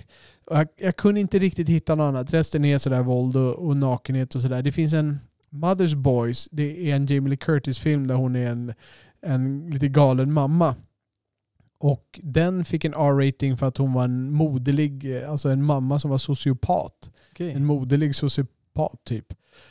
Och det var inte lämpligt för barn att se tydligen, tyckte Mm. de. Det var, det var en lite underlig R-rating. Men annars så kan man oftast hänvisa den till språket, till, eh, till nakenhet, eh, sexuella innuendos eller givetvis våld i, i hög, av hög grafisk rang. Eh, Mm. Så, så det var egentligen det. Jag ville egentligen knyta ihop det att jag har kollat upp. Så om, så om man röker i film, blir det 15-årsgräns då? Om du röker braj, röker- Ja. Ja, och det här, fast det här är i USA, det, det är inte riktigt 15-årsgräns, men det är deras, det är deras motsvarighet till 15-årsgräns Okej. kan man säga. Om du röker braj utan negativa konsekvenser. Okej. Så om du röker braj och, antar du, nu, nu Ja. antar jag själv, om du röker braj och en knarkare och det går dåligt för dig, då är det okej. Men om du röker braj och har roligt och det går bra och du är framgångsrik, nej det var inte okej. Är, det, är det Big Lebowski de röker på och det inte går så bra? Big Lebowski, eh, Nej. det, det är en bra fråga. Han måste ju röka braj där någon gång. Det här var en jätteintressant fråga. Vad, vad har Big Lebowski för rating? Vet du vad? Jag måste nästan slå upp den här på en gång. Det var en grej jag fick i huvudet för jag såg den här för några månader sedan. Så jag tänker på att det fanns en drogscen i den. Vi ser, vi tittar upp här. Nu är det live. Spännande Nu är det live. Hej, hej och välkommen till Filmpapporna kollar på internet. Vad i hela friden? Står inte ratings på IMDB? Jo, det ska väl stå. Här, rating. Jaha, det var rating, rating, rating. Nähä. Eh, Big, det stämmer. Big Lebowski är R-rated. Eh, det de eh, hävdar är rated R for pervasive strong language, drug content, sexuality and brief vi- violence. Så att eh, det, det var ju språket där, givetvis. de har, det väl ganska många F-ord i den Okej. också. Så att den röker redan på språket och då kunde de lika gärna röka braj och vara glada. Alltså, nu kommer jag kolla på det när jag kollar på ratings på MDB, vilka, alltså, vilka som är 11 och vilka 15. Och så se liksom hur de är i Sverige, så är det kul. Så Titanic har 11-årsgräns. Är den, eh, den, eh, den är PG, rated PG också. Trots att Ja. man ser Kate Winslets bröst. Ja, det det jag tänkt på också. Så, låt oss, eh, låt oss stänga detta brajrökande med nakenhet och våldsam sexualitet. Eh, och istället gå över till veckans recensioner och rekommendationer. Alex, vi har varsin film. Får jag lyssna? Vad var det du hade sett? Jo, jag har sett en film som heter Blue Miracle. Så det var en ny film som de har släppt på Netflix. Yes, här nu bara för någon månad sedan. Vad, är det, vad handlar eh, den om? Eh, Det handlar om en, eh, ja, skådespelaren heter i alla fall Jimmy Gonzales. Heter han. Han spelar då en pappa som driver en som man, daghem för eh, föräldralösa. Det kallas för, Ja, just det det. daghem. Föräldrahem. Det Eller vad heter barnlösa hem? Ja. Vad heter barnhem? Eh, Men han tar in, det här utspelar sig i Mexiko. Han eh, tar in barn som bor över gatan och vill eh, liksom, att de ska komma för skydd. Så olika åldrar, olika barn som har tufft och svårt i alla fall. Och sen så kommer det en storm eh, som drabbar dem väldigt hårt och de behöver få ont av pengar. Sen så har de typ en, två veckor på sig att få pengarna. Banker ringer, du vet det gamla klassiker, liksom, av banker och sen ut av pengar. Och under den här tiden då så, vid den här tiden så ska det utlösa en stor fisketävling. Att eh, den som får den största svärdfisken vinner pris. Och då så i alla fall så går de ner till kaptenen som, de har, eh, som äger den här båtklubben. Så pratar de om att de ska hjälpa varandra. Och då säger den här båtkaptenen, säger, ja, men vi, har, en- vi har en kapten här ute. En liten avdankad fiskare som spelas av Dennis, Dennis Quad. Dennis Quaid? Ja, Ja. Spelar då den här kaptenen då som eh, motvilligt eh, tar emot de här. För han vill egentligen vinna men han är av Duncan så att han, så att enda sättet han får vara med är att ta med den här familjen. Och så han tar med sig den här då, pappan som driver det här familjehemmet eller barnhemmet och fyra barn ska ta med sig. Och sen nu är den här tävlingen under tre dagar. Så får man följa med liksom, lite bakgrunden till hur hur de kom dit. Och, Är, är han så här lite sur gammal sjöman ja, eller? sur gammal Ja, okej. butter. Jag har vunnit två gånger, jag, jag, är bäst så flytta på det, jag, jag vinner. Och han är jätteskruttig bo, båt och han har väldigt taskigt attityd. Men sen som han i filmen så mjukar han upp på slutet och så får jag se liksom det fina. Sen är det väldigt mycket så här klyschiga filmer, liksom man får välja fisken i familjen, fisken i familjen får man se väldigt mycket. Det är väldigt mycket fina, liksom, man värdesätter hur som, var en bra pappa är, att man inte har biologiskt blod, Liksom, man pratar liksom om vad, vad är viktigast, ska du få en trofé för att du har vunnit pris eller ta, med, eh, ta hand om familjen. Och det, det här eh, är baserat på verkliga händelser. De var gjort lite filmskönheter som jag läste upp då, att det var lite, men eh, själva storyn, liksom hur, den, hur det gick till, liksom, eh, stämmer ganska överens. Så väldigt, ja, värd Okej. Och är det några andra skådisar man känner igen mer än Dennis Quaid? Eh, nej, ja, det är en som heter Bruce McGill som spelar den här då, hamnkaptenen. Känner jag igen namnet på? Ja. Jag får inget ansikte Nej, nu skulle jag skrivit upp vilka filmer han varit med i, men det är, Ja. en här mycket och småfilmer och polisfilmer. Så att, så att det, sen är det Jimmy Gonzales igen, eh, ja, en skådespelare från Mexiko och USA som inte heller gjort jättestora, hittar inga jättestora filmer han varit med i, men har ja, mycket B-roller. Vet vi regissören eller är det okänt? Eh, ja, ett namn som jag inte kunde uttala. Eh. Och sen så vart det tokigt när jag skrev ner det. Så det Okej. men går Netflix har det, heter Blue Miracle. Blue Okej. Miracle. Och skulle du rekommendera den här filmen? Ja, gud ja. Ja. ja. Du tyckte den var så bra? ja. Om, du, om det skulle vara IMDB 1-10? Är det en åtta? En 8, så starkt? Ja. Ja. Jag är lite svag också där med Ja. ja. verkliga händelser. Och sen har jag lärt mig att man ska inte läsa på om verkliga händelser innan. Man ska läsa efter för man blir bara besviken. Förvänta sig att nu kommer den där. Nej, det kommer ingen flygplan. Nej, men det händer. Mm. Ja, det. det här Det på kommer ju- riktigt var det så. Ja, så lätt efteråt. Men liksom att, sen förstår jag liksom att man behöver göra en, att det är typ en bra film. Man kan inte alltid läsa göra exakt från en bok. Men det, ja, det var en bra film, bra gjord och väldigt fina scener och väldigt fin familjebanden och liksom dramatiken. Och, Så för oss som har barn, har man en barnfri stund så är det värt att sätta oss ner Ja. och titta på den här filmen. Okej. Jag, eh, eh, Det var klart? Nej, jag har en eh, rekommendation till, men det är väl... Det tar vi sen. Det tar vi sen, ja. Ja, för min del så har jag sett någonting eh, bra mycket mindre dra, eh, dramatiskt och eh, bra mycket mindre emotionellt och cerebralt. Jag såg Black Widow Okej. med Scarlett Johansson. Har du sett Black Widow? Nej. Nej. Hur är du med Marvel-filmer generellt Alex? Gillar du dem? Ja, början. Början, Ja, började se... Du, början på filmen Tor, eller början? nej, Ja, Tor och här filmerna. bara. Sen det med Endgame till vart spårar ut. Sen inga Marvel, eh, alltså jag är ingen superhjälte såhär, åh superhjältar. Nej. Nej. Jag gillar actionscener, jag gillar det häftigt gjort. Jag tycker det är lite häftigt, alltså med alla mäktiga scener. Alltså det, det är godis för ögonen, det är det ju. Jag är inte heller någon sån här jättestor fan av superhjältar. Ehm, Jag tittar på dem ändå.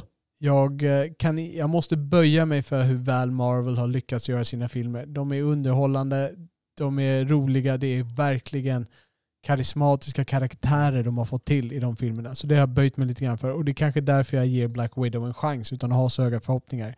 Så Black Widow, den utspelar sig innan, eller under eller innan Captain America Civil War. Så det, det är en prequel då.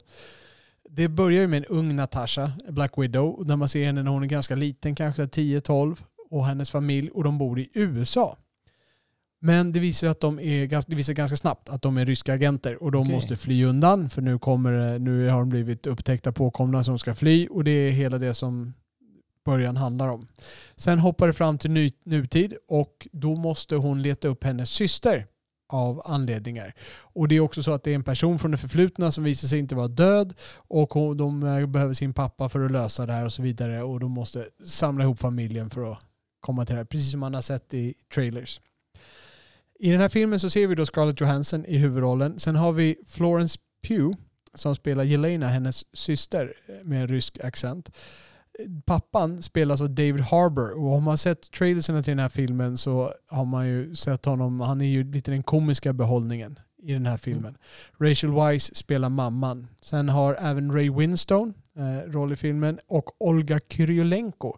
Och då tänker man, vem är Olga, Olga Kurylenko? Om man har sett James Bond och sett Quantum of Solace, den andra och mindre lyckade Daniel Craig-filmen, så var det hon som var Bondbruden i den, som var med honom från, så ryska supermodellen. ja. ja exakt, Ja. som var med då till slutet. Hon har en roll i den filmen som är lite underlig att de valde henne till den rollen. Jag ska inte säga mer, för jag ska inte spoila här nu, men det är lite underligt att de valde henne till den rollen. Pengar för ögonen. Nej, det, det, är, det är inte det. det. Du skulle nog bli förvånad om du såg vad han gjort. Okej. Den är regisserad av en tjej som heter Kate Shortland, eller en dam ska jag nog säga, för hon har varit med i branschen ganska länge. Hon har däremot inte gjort så mycket trots att hon har hållit på länge. Hon har bara gjort tre långfilmer och sen har gjort en antal tv och kortfilmer och sånt där. Hon har gjort senast innan Black Widow så gjorde hon Berlin Syndrome 2017. Sen har hon gjort en film som jag i alla fall kände igen som heter Lore från 2012. Som har någonting med nazisterna att göra där. Så vad tyckte jag då om Black Widow? Den är välproducerad och det är ju väntat. Det här är en malrulle. Eh, och David Harbour som då spelar pappan, han är i sitt esse. Det är en fröjd att se honom och jag tycker nästan alltid det är en fröjd att se honom. Han, får ju, han är en, lite av en birollskung. Inte givetvis av magnituden Philip Seymour Hoffman som jag och Oliver ofta hyllar här, men han gör alltid en bra roll. Jag tycker alltid han är intressant. Du kan se bara i en sån här film som Equalizer där han har en ganska menlös roll så fyller han den ändå med själ och karaktär. Jag är en David Harbour-fan kan jag säga. Filmen, eh, jag kan i och för sig säga också Florence Pugh som spelar systern, hon är okej men manuset ger henne inte så mycket möjlighet att vara mer än bara okej. Jag skulle nog skylla lite grann på manuset där. Och det här manuset är Marvels standardformat. Och nu- då går vi tillbaka till de, de här gamla filmerna som de gjorde liksom när det är singelfilmer, när det handlar om en hjälte. Det är ju lite samma format på de här filmerna, det vill säga det, det kommer, de börjar och det är lättsamt i början och sen kommer en eh, utmaning och så visar sig den vara jättetuff och det ser ut som att man inte ska klara den och sen så överkommer man den i slutet ändå. Och det är samma format som den här. Men det som den här saknar, det är de här fylliga karaktärerna som man har i de andra. Du har Robert Downey Jr, du har hans snabbhet, hans karisma. Eh, du har till viss, till viss del Chris Hemsworth, Chris Hemsworth och Hiddleston, Tom Hiddleston som spelar Loki och, Och Chris Thor. Evans va? Ja, Chris Evans som spelar Captain America. Han är väl kanske inte den starkaste i de där. Hans Nej. första film var ju inte så här jätte superbra skulle jag vilja säga heller. Men Black Widow är inte en så häftig hjälte. Hon är liksom hon är en spion som är bra på kampsport. Och Scarlett Johansson är inte så himla karismatisk. Hon är en halvduktig skådespelerska om man tittar på henne i filmer som annat. Men jag, håller inte henne så här superhögt. Så Ja. det, det blir inte så mycket att hänga i granen. Och action i den här filmen är inte särskilt sevärd. Den är inte speciell, den sticker inte ut. Det finns inget här som var nytt. Snarare var det så att det här har jag sett förut. Mm. Man, speciellt slutscenen känns som att det här är likadant som det där. Och det tror jag, jag tror att de flesta som har sett Marvel-filmer kommer kunna förstå vad jag menar med det när man tittar på den. Men om man säger så här, om man ser alla, tar alla frigående hjältar från eh, fri, alltså Hulken, om man ser se- separat, kan man säga att det här är den sämsta av dem, om man tar, ser man enskilt som Thor, Iron Man, Hulken, Captain America. Jag skulle säga att eh, den här filmen, Tor 2, Dark World, där man heter Thor Dark Mm. World, det är, den tävlar nog, den kan nog vara sämre än den här. För den här har i alla fall, den har David Harbour som är riktigt karismatisk. När jag tittar på honom då har jag kul. Jag skulle vilja sett mer av honom, mer av honom i den där rollen, mer av honom eh, på, på skärmen liksom. Men det, det saknar Thor the Dark World och Tom Hiddleston väger inte riktigt upp det där. Han är ju liksom guldkornet i den filmen, det lilla som finns. Så att den, det är nog inte den sämsta. Men den är nere, den är botten tre i alla fall skulle jag nog säga. Av de filmerna. Ehm, så det är en ganska trist rulle med några guldkorn. Främst signerad David Harbour. Det finns en eftertextscen i Okej. San Marvelanda. De brukar ju ha sånt Ja, där. Så att om ni nu skulle sätta er ner och titta på den här, för att ni har ju redan att det kommer bli en rekommendation här, så sitt kvar eller spola fram till eh, eftertexten är slut, för där finns det en liten scen med en, för tidpunkten, säger jag, en för tidpunkten överraskande cameo. Så när den släpptes var det en överraskande cameo. Och här måste man ju också komma ihåg, den här filmen, den är ju, att kalla den här filmen ny egentligen är ju lite inom situationstecken, för den här har ju redan gått på bio ett tag. Den har funnits att streama på Disney men man har varit tvungen att betala. Men det är först nu den har släppts på, om jag sätter inom situationstecken, gratis streaming. Det vill säga på, du kan se det med ditt vanliga Disney-abonnemang. Du behöver inte lägga till någonting. Du behöver inte betala extra för att se den här filmen. Så på så sätt är den nyligen släppt på streaming. Men jag säger hoppa över den här filmen.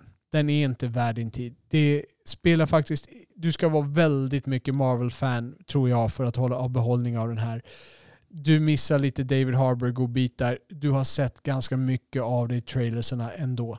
Och han får ändå inte spela så mycket som han skulle vilja. Så att det, du har kanske fem, fem, max tio minuter, bra minuter som du missar om du hoppar över den här. Resten är bara avhandling. De lyckas inte med de känslomässiga grejerna. Det, det är ingenting annat som är särskilt intressant i den här filmen överhuvudtaget. Tycker du det är en av de sämsta Marvel? Ja, botten, botten tre. Låter det? Ja, botten tre. Ja. Ja. Thor the Dark World, den här och Captain America tycker jag inte heller är särskilt bra. Ja. Så det var min eh, recension den här veckan. Tummen ner, strunta i barnvakt, se en annan film. Eh, och jag kommer istället ha en annan rekommendation. Men du har också med en eh, rekommendation till. ja, jag har två eller tre. Det beror på hur mycket vi tid vi har på Ja, oss. skjut Alex, vad har Ja. du att rekommendera här? Nu får vi bra rekommendationer. Så Gilla- dels har du rekommenderat, eh, vad heter det nu, Blue, Blue Miracle. Blue Miracle. Ja. Och vad har vi mer? Vad tycker du mer att man ska säga? Jo, eh, då har jag en, alltså gillar, jag är, både vi gillar ju NHL. Ja, det gör vi. Ja, och det finns ju några fina NHL-filmer. Gör det det? Ja, Okej, alla- nu ställer vi tvekan. Nu blir jag intresserad. Ja, Alex, vilken NHL-film? Det, det finns en film du kan säga som jag, jag skulle säga att det, jag är den kommer jag inte på. säga. Nej, jag tror inte du kommer säga Nej. den. Vad kommer du säga? Jag kommer säga The Rocket. The Rocket. Ja, den, den är faktiskt bra. Ja. Det håller jag med. Jag glömde bort den. Den, eh, den Ja. är okej. Den handlar då om eh, den gamla Montreal-skyttekungen Maurice Ricard Precis. på 30, 40, Precis. 50-talet. Och han var Quebec-fransos som man måste säga. Maurice Richard. Precis, precis, Maurice Le Rocket Ja. Richard. Så gillar man äh, dåtidens gamla NHL se så är den verkligen värd rekommenderad. Jag såg om det här för ett tag sedan och då märkte jag att det finns riktiga NHL-spelare med i den här filmen. Jag ser liksom, vänta, det där ser ut som han som har fått med. Och då börjar jag in och läsa, att man går in, man går in på IMDB, alltså kollar runt lite. Då har man ju fått både då lite isträning och lite liksom, ja, eh, av riktiga liksom NHL-spelare och NHL-coacher. Bland annat, vi ser då, det är ju några då, eh, Vincent Levenclair, gamla Tampa Bay. Ja, eh, Vincent. Leclerc. Ja, just det. Sean Avery spelar en buse i den också. Ja, just det. Det kommer jag ja. ihåg. Sean Avery såg jag i den filmen. Ja. Honom såg jag. Eh, ja, och Mike Ritchie spelar en legendarisk center som spelar med uh, i andra kedjan. I, nu, nu har inte de här... Hade, hade han långt hår i filmen Ja. också? Okej. Ja. Sen är det då Ian Lampierre, gamla fighten. Eller, ja, Alla, alla filmfantaster får ursäkta oss för nu, nu hockeynördar vi lite här. Ja, och sen då Pittsburgh-legenden eh, Pascual Dupuis. Aha. Dupris. Okej. Han har också en liten roll. Pittsburgh-legend, det var ju ganska, det var ganska högt Ja, sagt. Jag, tre, menar, fyra säsonger kanske, men det... jag, jag tror ingen är som tänker så här, Mario Lemieux, Sidney Crosby, Pascal Dupuis liksom. nej. Nej. nej. Han hängde med på tåget Ja, han var med i släptåget där. Ja, Jag tror han är till och med större framtid än om de var i Anaheim, men det... ja. Jag är med så här gammalt hockeygodis, som man gillar en bra film. Eh, och sen är också, tycker jag det är så fint att de byggt upp den då. Då har de alltså då intervjuat frun och familjemedlemmar och läst brev och dokumentärer som har gjort liksom eh, story om det, gjort det i fi- filmatics, liksom händelser som händer, mycket grejer hur de ser. Och det, är- eh, det häftigaste i den filmen, det de då säger i coachningen, det är så säger tränaren, för man ser gamla band, så han säger den meningsuppbyggnaden, säger den riktiga coachen den tiden. Liksom, det är väldigt häftigt gjort. Det är coolt. Ja, så gillar man så här mycket nostalgi i NHL på dåtiden, då är den verk, värt att rekommendera. The Rocket.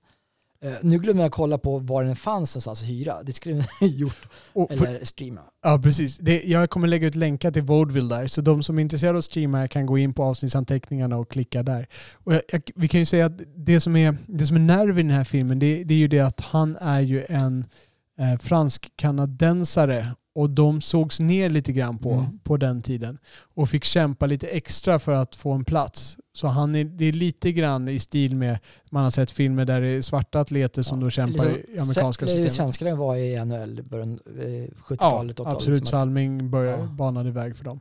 Och det är en film som är den är ganska välgjord. Så gillar man hockey så kan jag också rekommendera den här filmen. Man måste nog gilla hockey för att Ja. uppskatta den fullt ut. Det finns ju lite persondrama i den också. Men man behöver ha hockeynärv för att uppskatta den fullt ut.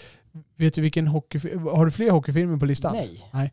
Vet du vilken hockeyfilm jag tänkte att, som jag skulle säga var godkänd? If I Think The Miracle. Nej, nej, The Nej. Miracle har jag inte sett. Jag, jag, har, jag har bara sett trailern till den. Jag Ja. kunde inte stå ut mer. Nej, Goon. Har du sett Goon? Ja, ja, ja. Det är ju inte Ja, rakt NHL, nej. men det är ju hockey, Mm. proffshockeyfilm. Det här är en liten anekdot. Han, eh, vad nu spelar, men kommer inte ihåg vad han... Sean William Scott heter Ja. han. Han som då är han som är i eh, American Pie så spelar ju han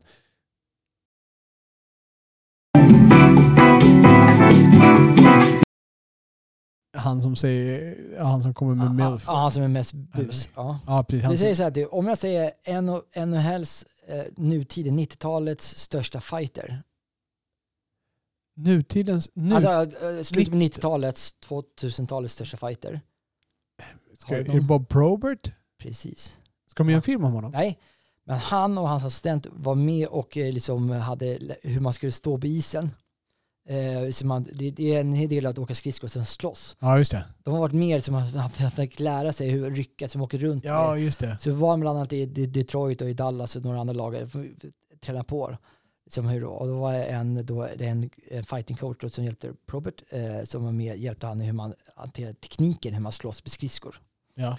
Det var lite, när, ja, lite nörderi. ja, just det. Ja. Och vad har du mer att rekommendera? Jo, det är en film här som jag eh, som heter Oh brother, where art you? Ja, och Brother War Thou, ja precis. Ja. Det är, och det är en bröderna Coen. Precis, precis. Med George Clooney bland annat och John Turturro. Ja, just det. Ja. En väldigt alltså, magisk film och där just, jag älskar ju musiken. Eh, man kan ju säga det ut, handlingen utspelar i alla fall på 30-talets USA och de ska skamma till sig pengar på, på ett sätt att de går till en, ja men man får följa med tre bröders öde. I- i- Flyr de från ett fängelse? Är det så Ja, det börjar? Ja, det. är då tre bröder. Där de är lite som så här, alltså det är en som är smart, en som är stark och en som är ja, som huvudrollen, man säger så. Och George Clooney, sjung, han sjunger själv i Ja. den tror jag också. Ja. Och då så i alla fall hankar de fram sig lite solororar och liksom lurar till sig folk. Bland annat går de till en härlig scen där de spelar in musik, eller där de spelar själv sina riktiga röster. Och ja, går in till en blind eh, och då frågar de så här, ni är väl inte svarta va? Bara, nej, nej, nej, nej vi, vi vi är vita. Jag bara, okej, då får, vi spela, då får de betala två cent. annars får de- Ja. Men väldigt just med den filmen, hur de har gjort den. Och liksom, eh, man får se eh, familjedramat och eh, Det är då är ett scen där de står och badar, eller sköljer av sig eller som jobbar på plantage eller vad det är. Så kommer tre kvinnor och sjunger a cappella typ.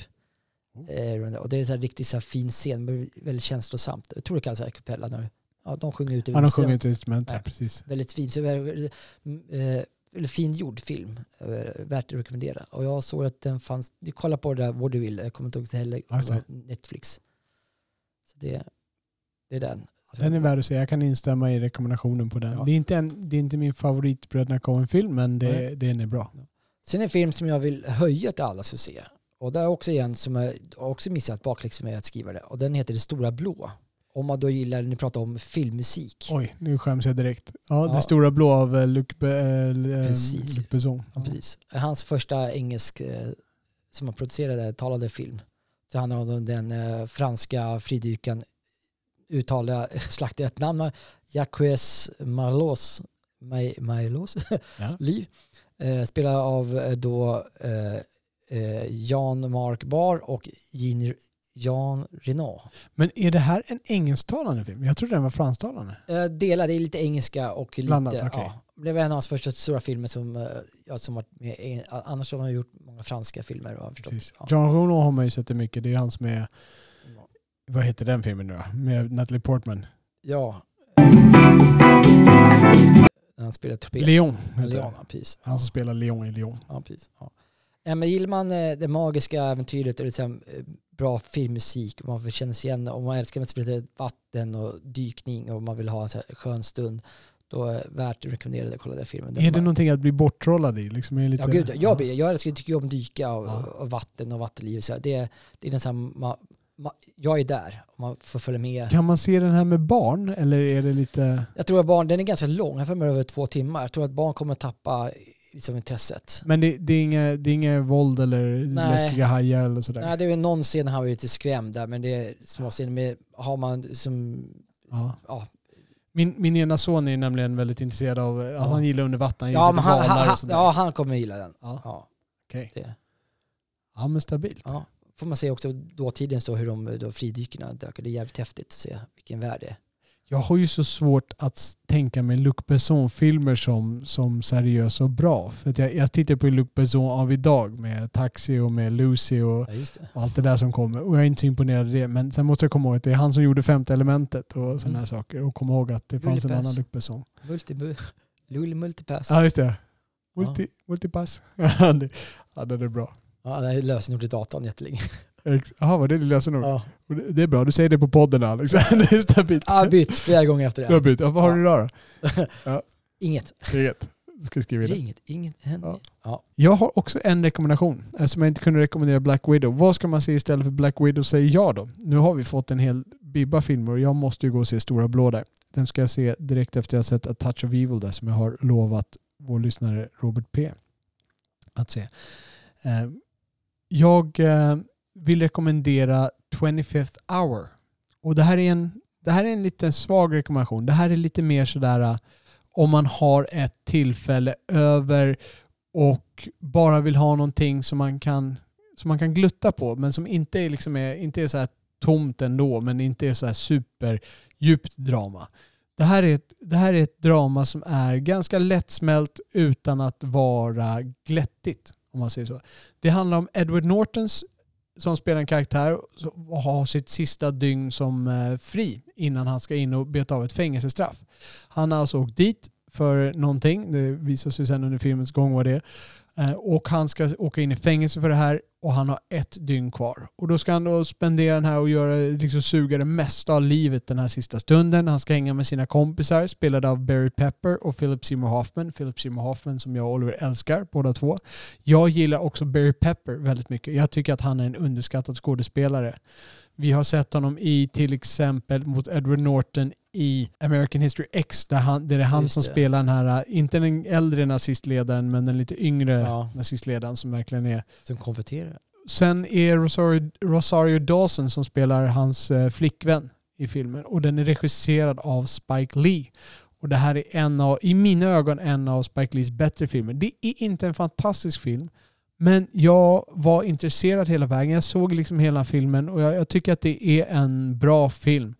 Den har någon enstaka överraskning här eller där, kan jag säga. Och den har bra skådespelare och den fyller liksom eh, rollen. Den, du kan sätta dig, slappna av framför det här, titta på det här. Du behöver inte sugas med i något superdjupt drama, men det är heller inte glättigt. Se 25th hour om du har en sån stund till övers, säger jag. Kan barn se den? Nej, barn kan inte se den. Om man säger det är väl, det är, ingen, det är inte en massa våld, det, han ger sig inte ut på någon våldeskapad och ska mörda liksom alla i sin sista stund. Men det skulle gå barn förbi. Poängen i den här skulle gå barn förbi och det är väl kanske några scener som kanske skulle vara mindre lämpade för barn. Så där. Inget grovt, men nej. Det är inget, barn skulle inte hitta någon poänger. Det är, en, det är mer vuxenfilm, vuxna frågor, vuxna situationer, vuxna konfrontationer. Bra Alex, då har vi gått från början till slut på det här poddavsnittet. Men jag vet att du har lyssnat på våra senaste gästvärdar. Och jag har ju en liten sak som jag har gjort med gästvärdarna här på slutet. Och det är ju att jag har kört det här lilla formuläret, Bernard Pivots frågeformulär, precis som James Lipton gjorde i Actor Studio med sina suveräna skådespelare. Nu hade ju inte han likadana eminenta gästvärdar som vi har, men vi tänkte att vi, vi tar med hans eh, tradition ändå. Så Alex, om jag får lov att fråga dig, Ja. vilket är ditt favoritord? Tack. Tack. Vilket är ditt minst favoriserade ord? Faktiskt. Det tror jag någon annan sa också. Ja. Okej. Vad är det som du går igång på? Och då tänker du vad, som någonting som du går igång på som är kreativt eller andligt emotionellt. Vad, vad är det som Det får dig att gå igång? kreativt. Ja, precis. du är det, där eviga frågan. det, det är inte en trevalsfråga utan det är Nej. vad du går igång på generellt. Vad är det du går igång på? Är, är det musik? Är det målning? Är det någonting som får dig liksom att gå igång och du, så att du blir kreativ, Ja, emotionell, det, andlig? det, då är det musik. musik. Alltså, ja, ja. Och vad är tvärtom? Vad är avtändande för dig? Det Inte sexuellt. eh, för mycket andligt. För mycket andligt. Ja. Right. Det religion? Ska Ja, man men så här, för mycket Gud, prat om Jesus. Alltså det, Mm. då. Vilken är din favoritsvordom? det är nog good shit. Nej, det är, inget svärdord. för det- Nå fan tror jag. Fan. Ja. Var nog favorit. Ja. Vilket ljud eller oljud gillar du bäst? Vad är det du gillar bäst för ljud? Eller oljud? Alltså det bästa är ju när barn skrattar. När barn skrattar? Ja, Okej. det, det, alltså det, nu har jag inte jag ena barn, men alltså man hör det. Jag jobbar på förskola. Det, alltså det är ju någonting man, speciellt när man får dem själv att skratta, man gör något tokigt. Det, Ja. det är någonting som höjer moralen eller glädjen i livet. Det, Jag kan hålla med. ja. Vilket ljud eller oljud gillar du minst? Är det barn som gråter då? Nej, Nej. det, det här är larv. Det är när typ mikroplinget. Pling! Alltså, när, alltså när diskmaskinen, tvättmaskinen är klar, det här pip, pip, pip. Så här, pip ja, sådana, sådana ljud. Det Okej. tycker jag är sjukt. Jag till och med, vi köpte lägenhet efter ett tag och så försökte ringa då, eh, någon som gjort mikrofråga om man kan ta bort det. Han sa ja, dra ut sladden så slipper du plinget. Så vilket är ditt yrke får jag ställa dig frågan först. Jag är kock på förskola. Kock på en förskola. Och vilket yrke annat än ditt eget skulle du vilja testa på? Alltså jag har alltid dömt att vara hockeyspelare men det är lite för sent nu. Men jag har så dålig balans. Men det, det är något jag skulle verkligen Ja. säga, hockeyspelare. Och vilket yrke skulle du aldrig vilja testa på? Det är där man utsätter sig för li, alltså livsfarliga situationer. Alltså sprängtekniker, eller så här, man, ja, man demonstrerar bomber eller polis skulle inte heller vara klara. Alltså man ser sådana grejer man riskerar livet. Och slutligen, om nu trots all din eh, trots att du blir avtänd av allt religiöst prat, om himlen ändå skulle existera, vad skulle du vilja att Gud sa när du anlände vid pärleporten? Eh, det här tycker jag länge. Det, eh, kan hoppa in i köket. Okej. Alright. ja, all right. Då vet vi att eh, när vi kommer dit så har vi hamburgare alla Alex att vänta oss. Alex, ett jättestort tack för att du har eh, kommit hit och snackat med oss idag. Det är superkul. Det har varit superkul att ha gästvärdar här. Jag eh, tror både jag och Oliver då, med, som har lyssnat på det här, har fått eh, lite mer smak på att både höra mer och se mer. Då säger vi ja, innan, när vi, när vi träffades här nu innan vi började spela in, så nämnde du att du ville gå och se Dune och du vill ta Yes. med din kompis Erik där Ja. om jag förstod rätt. Kan vi få göra så här? Kan jag få sticka med dig två biocheckar? Gärna. med, med Dune skrivet på. Gärna. Som jag, Gärna. så kan du få dra med dig Erik där och se Gärna. Dune. Jag vill ju gärna att så många som möjligt går och ser Ja. den och det skulle vara kul om ni såg den också och få höra vad du tyckte. Och Erik för den delen. Då är det dags att eh, knyta upp säcken idag.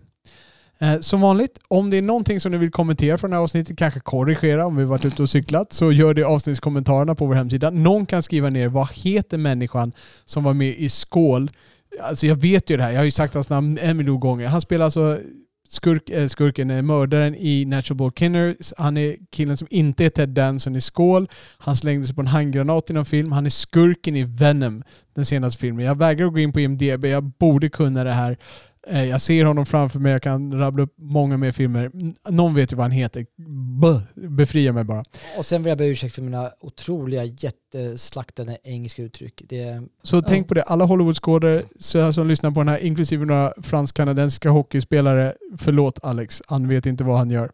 Om ni skulle vara sugna på att vara gästvärd inom överskådlig framtid så hojta till och det kan ni göra på Twitter där ni kan följa oss, där vi är filmpapporna eller då som vanligt i filmkommentarerna.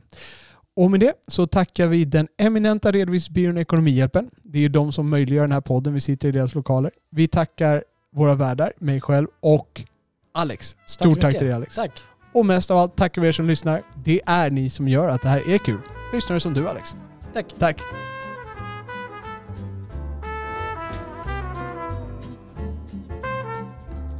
Ni har lyssnat på Filmpapporna som släpps var eller varannan vecka. Man kan ladda ner vår podd i alla vanliga poddappar. Ni hittar också våra avsnitt med fulla avsnittsanteckningar, länkar och klipp som vi talat om på vår hemsida filmpapporna.se. Det är där ni lämnar kommentarer till varje avsnitt med era åsikter, beröm, förbättringstips, korrigeringar eller egna anekdoter. Ni kan också följa oss på Twitter, filmpapporna. Och med det så tackar vi redovisningsbyrån Ekonomihjälpen som möjliggjort denna podd och önskar er alla mörka salonger och så salta popcorn. Grrr.